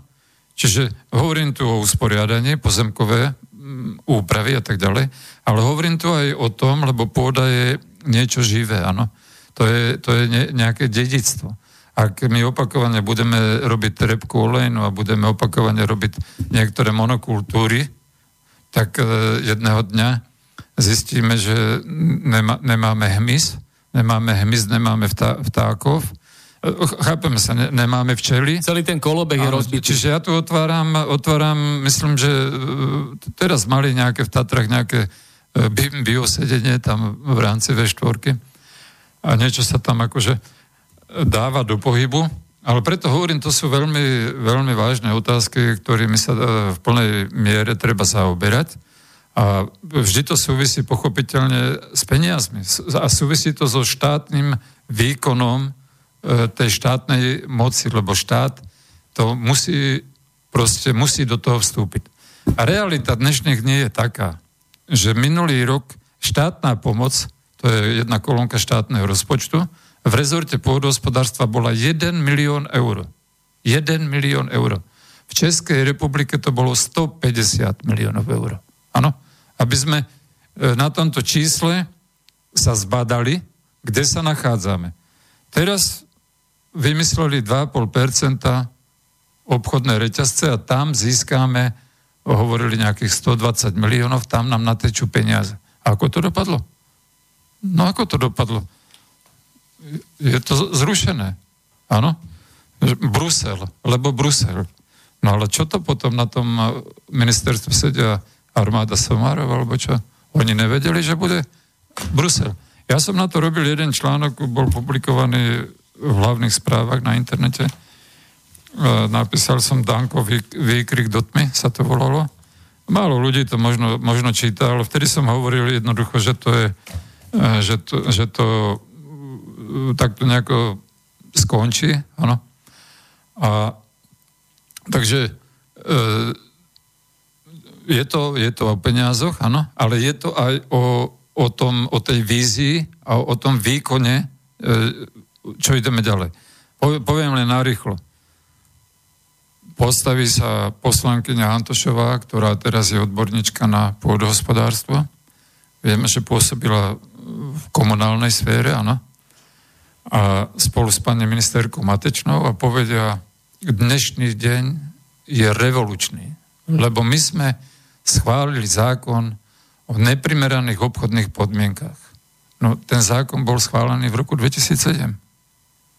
Šimon ho zrušil 2011 a oni 2019 urobili revolučné Oprášili vaše, vaše dielo. Oprášili, no dobre, oprášili, možno ho nejako inak urobili. Ale ja len hovorím tú tragédiu, ano. Teraz sa postavia urobia tlačovku a povedia zelená nafta.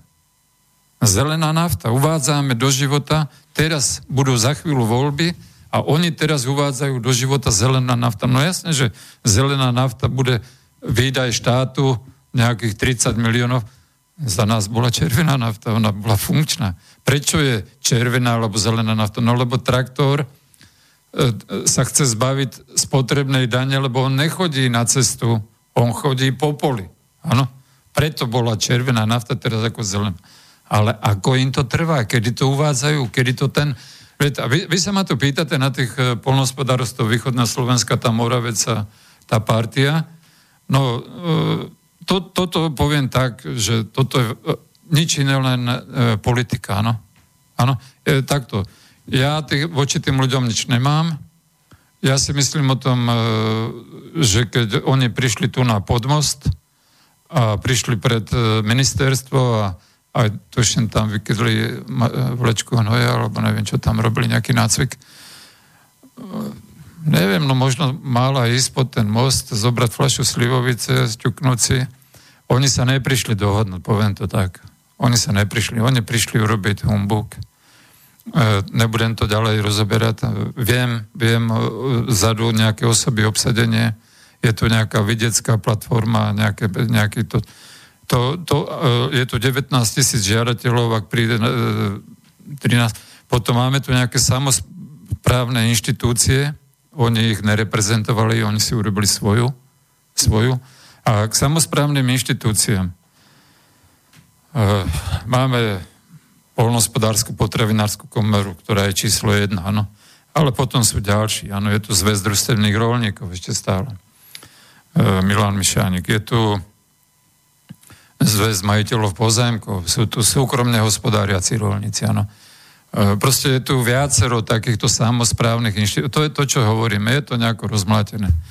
Keď som prišiel do Anglicka, tam sedel se mnou jeden predseda aliancie farmárov a to bolo všetko. Áno, jeden človek a ty, ten, ty to riešili. E, máme to rozbité a navyše kedysi za pána Šimona sa vypustilo zo zákona povinnosť, viete, byť v tej komore. No, e, nemusíme chodiť ďaleko, keby sme sa pozreli, ako to majú Rakúšani ja, ja som to mohol len odporúčať, aby to bolo nejako, aby to bolo nejako inak, alebo sa to nejako riešilo, ale mohol by som legislatívou e, tomu pomôcť, alebo to riešiť. Lebo Rakúšani, kde je 330 tisíc farmárskych rodín, alebo teda rolníckých, e, majú povinnosť byť členom komore, komory. A tá komora im plní aj nejaké funkcie. Tá komora e, zodpovedne rokuje s tým ministrom alebo e, tým štátnym orgánom a tá potom má veľmi silnú váhu, aj, aj politickú, aj, aj toto. Takže to len, to len tak náhrubo približujem, že tie naše deformácie, ktoré tu historicky sú, e, proste Ne, no, Jasné, došli aj otázky do štúdiovej pošty. Predtým, jak ich začnem čítať, tak ja sa ešte spýtam krátku odpoveď, vás poprosím dvojaká kvalita potravín. Čo na to hovoríte? Prečo bola, prečo je, kedy to bude vyriešené v rámci Európskej únie, hej? Horšie potraviny sú u nás, lepšie na západe. Komu to vyhovuje, že takto rozdeľovaná Európa? Prečo, ako, kedy? E, toto sa tu ťahá od nášho vstupu, alebo ešte keď sme e, otvorili náš trh, je tu veľa potravín, ktoré vôbec sú na diskusiu, či by tie potraviny, ja poviem Coca-Cola. Je tam kyselina fosforečná. Na školách máme automaty na Coca-Colu. Príklad, áno. E, dvojaká kvalita. No tak dvojaká kvalita niekedy spočíva, e, určite s tým nesúhlasím. Češi prijali iné, iný prístup k tomu. My sme prijali akože iný, my, my akože to musí byť uvedené a tak ďalej, áno. Čiže my sa tu stále na niečo hráme, ne, neriešime to, tam je pán minister Toman, uh, on, on to riešil tak radikálnejšie, jednoducho stop a, a koniec. My, my zase sa tu hráme na nejakých demo, demokratov, alebo neviem, neviem na čo. Takže tomu môžem povedať len jedno, že uh, určitým spôsobom sme pre pôvodnú 15 pre ten západ ako nejakým teritóriom ich prebytkov, no, ich prebytkov a tak ďalej, nejakým priestorom. A na druhú stranu e, máme štátnu veterinárnu potravinovú správu, kde sedí pán profesor Bíreš a táto správa zamestnáva 1200 ľudí. Môžeme si položiť otázku, čo robia, áno? Aké má kontrolné výsledky, aké má celý ten mechanizmus? Či, či netreba riešiť e, nejakú reštrukturalizáciu Napríklad. v tomto útvare, aby, lebo tí ľudia, poviem, sú nezaplatení, majú, majú, idú na kontroly ľahko korumpovateľné, viete, nabalia mu do tašky niečo a, a tak ďalej. A, a navyše aj ten sám výkon, ja e, nechcem voči tým ľuďom tu nejako vyslovene personálne vystupovať, ale v 2012 som niečo dával do programu v tejto oblasti, kto by to čítal. To je asi tak. Ale e, ja môžem hovoriť len e, zo svojich skúseností. Ja som robil nejaký výkon, tiež dávali sa peniaze na hektár, doplnkové platby, v čase, keď ja som 2006 nastúpil. No tak som povedal, nebudeme dávať na hektár, budeme dávať aj na dobyčiu jednotku. Rozumiete, rozdelíme tie peniaze a budeme dávať. A chcel som podržať živočišnú výrobu pri živote, áno lebo stále to upadalo, stále to išlo dole. Keď to upadá, no potom môžeme povedať, Ako hospodárnosť, udržať áno, hospodárnosť. 38% máme. Čiže tu, tu ten, ten e, štátny úradník ako minister má stále nejaké páky, má kompetencie a tak ďalej. Ona síce vstúpila po Jahnatkovi do, do niečoho, lebo za Jahnatka sa tvoril program rozvoja vidieka, kde sa dali 2 miliardy eur, áno, a poviem, aj za pána Jahnatka sa to z väčšej časti vyrabovalo. Čiže ona vstúpila do niečoho, pani Matečná vstúpila, čo už bolo na, poviem, na tri štvrtiny vyrabované. Chápeme sa. Teraz je otázka, ako to bolo nadstavené, ako tie peniaze boli e, nasmerované kam, na čo. Viete, kamerové systémy, kto to potrebuje. E, lebo, alebo aké sú výsledky, to by som sa u nás v dedine opýtal, že koľko kamerových prípadov bolo. Máme 7 minút do záveru dnešného vysielania z konšpiračného bytu. E, ja prečítam otázku od poslucháča Peťa. Dobrý deň, chcem sa spýtať, že ak europoslanec sa nezúčastní hlasovania, hlasovania v Európskom parlamente, tak jeho hlas sa automaticky bere za. Ďaká za odpoveď posluchač Peťo.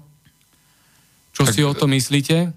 Ja, ja si o tomto myslím toľko, že neviem povedať, či sa ten hlas berie za alebo ne, ale, ale poviem takto, lebo chodil som do Bruselu na radu ministrov. E, máme tri zložky v rámci Európskej únie. Jedna zložka je Európsky parlament, jedna zložka je Európska komisia a jedna zložka je rada. Rada premiérov, to je najvyššie a najsilnejšie, tí, tí majú, rada má rozhodovacie veci. Čiže takto poviem, Európska komisia je armáda úradníkov a armáda lobbystov, ktorí pripravujú legislatívu a tu sa, tu sa, varí, ako, tu sa varí polievka, áno. A Európsky parlament je kabaret, ktorý je úplne zbytočný. Áno. Čiže úplne, úplne to je môj názor.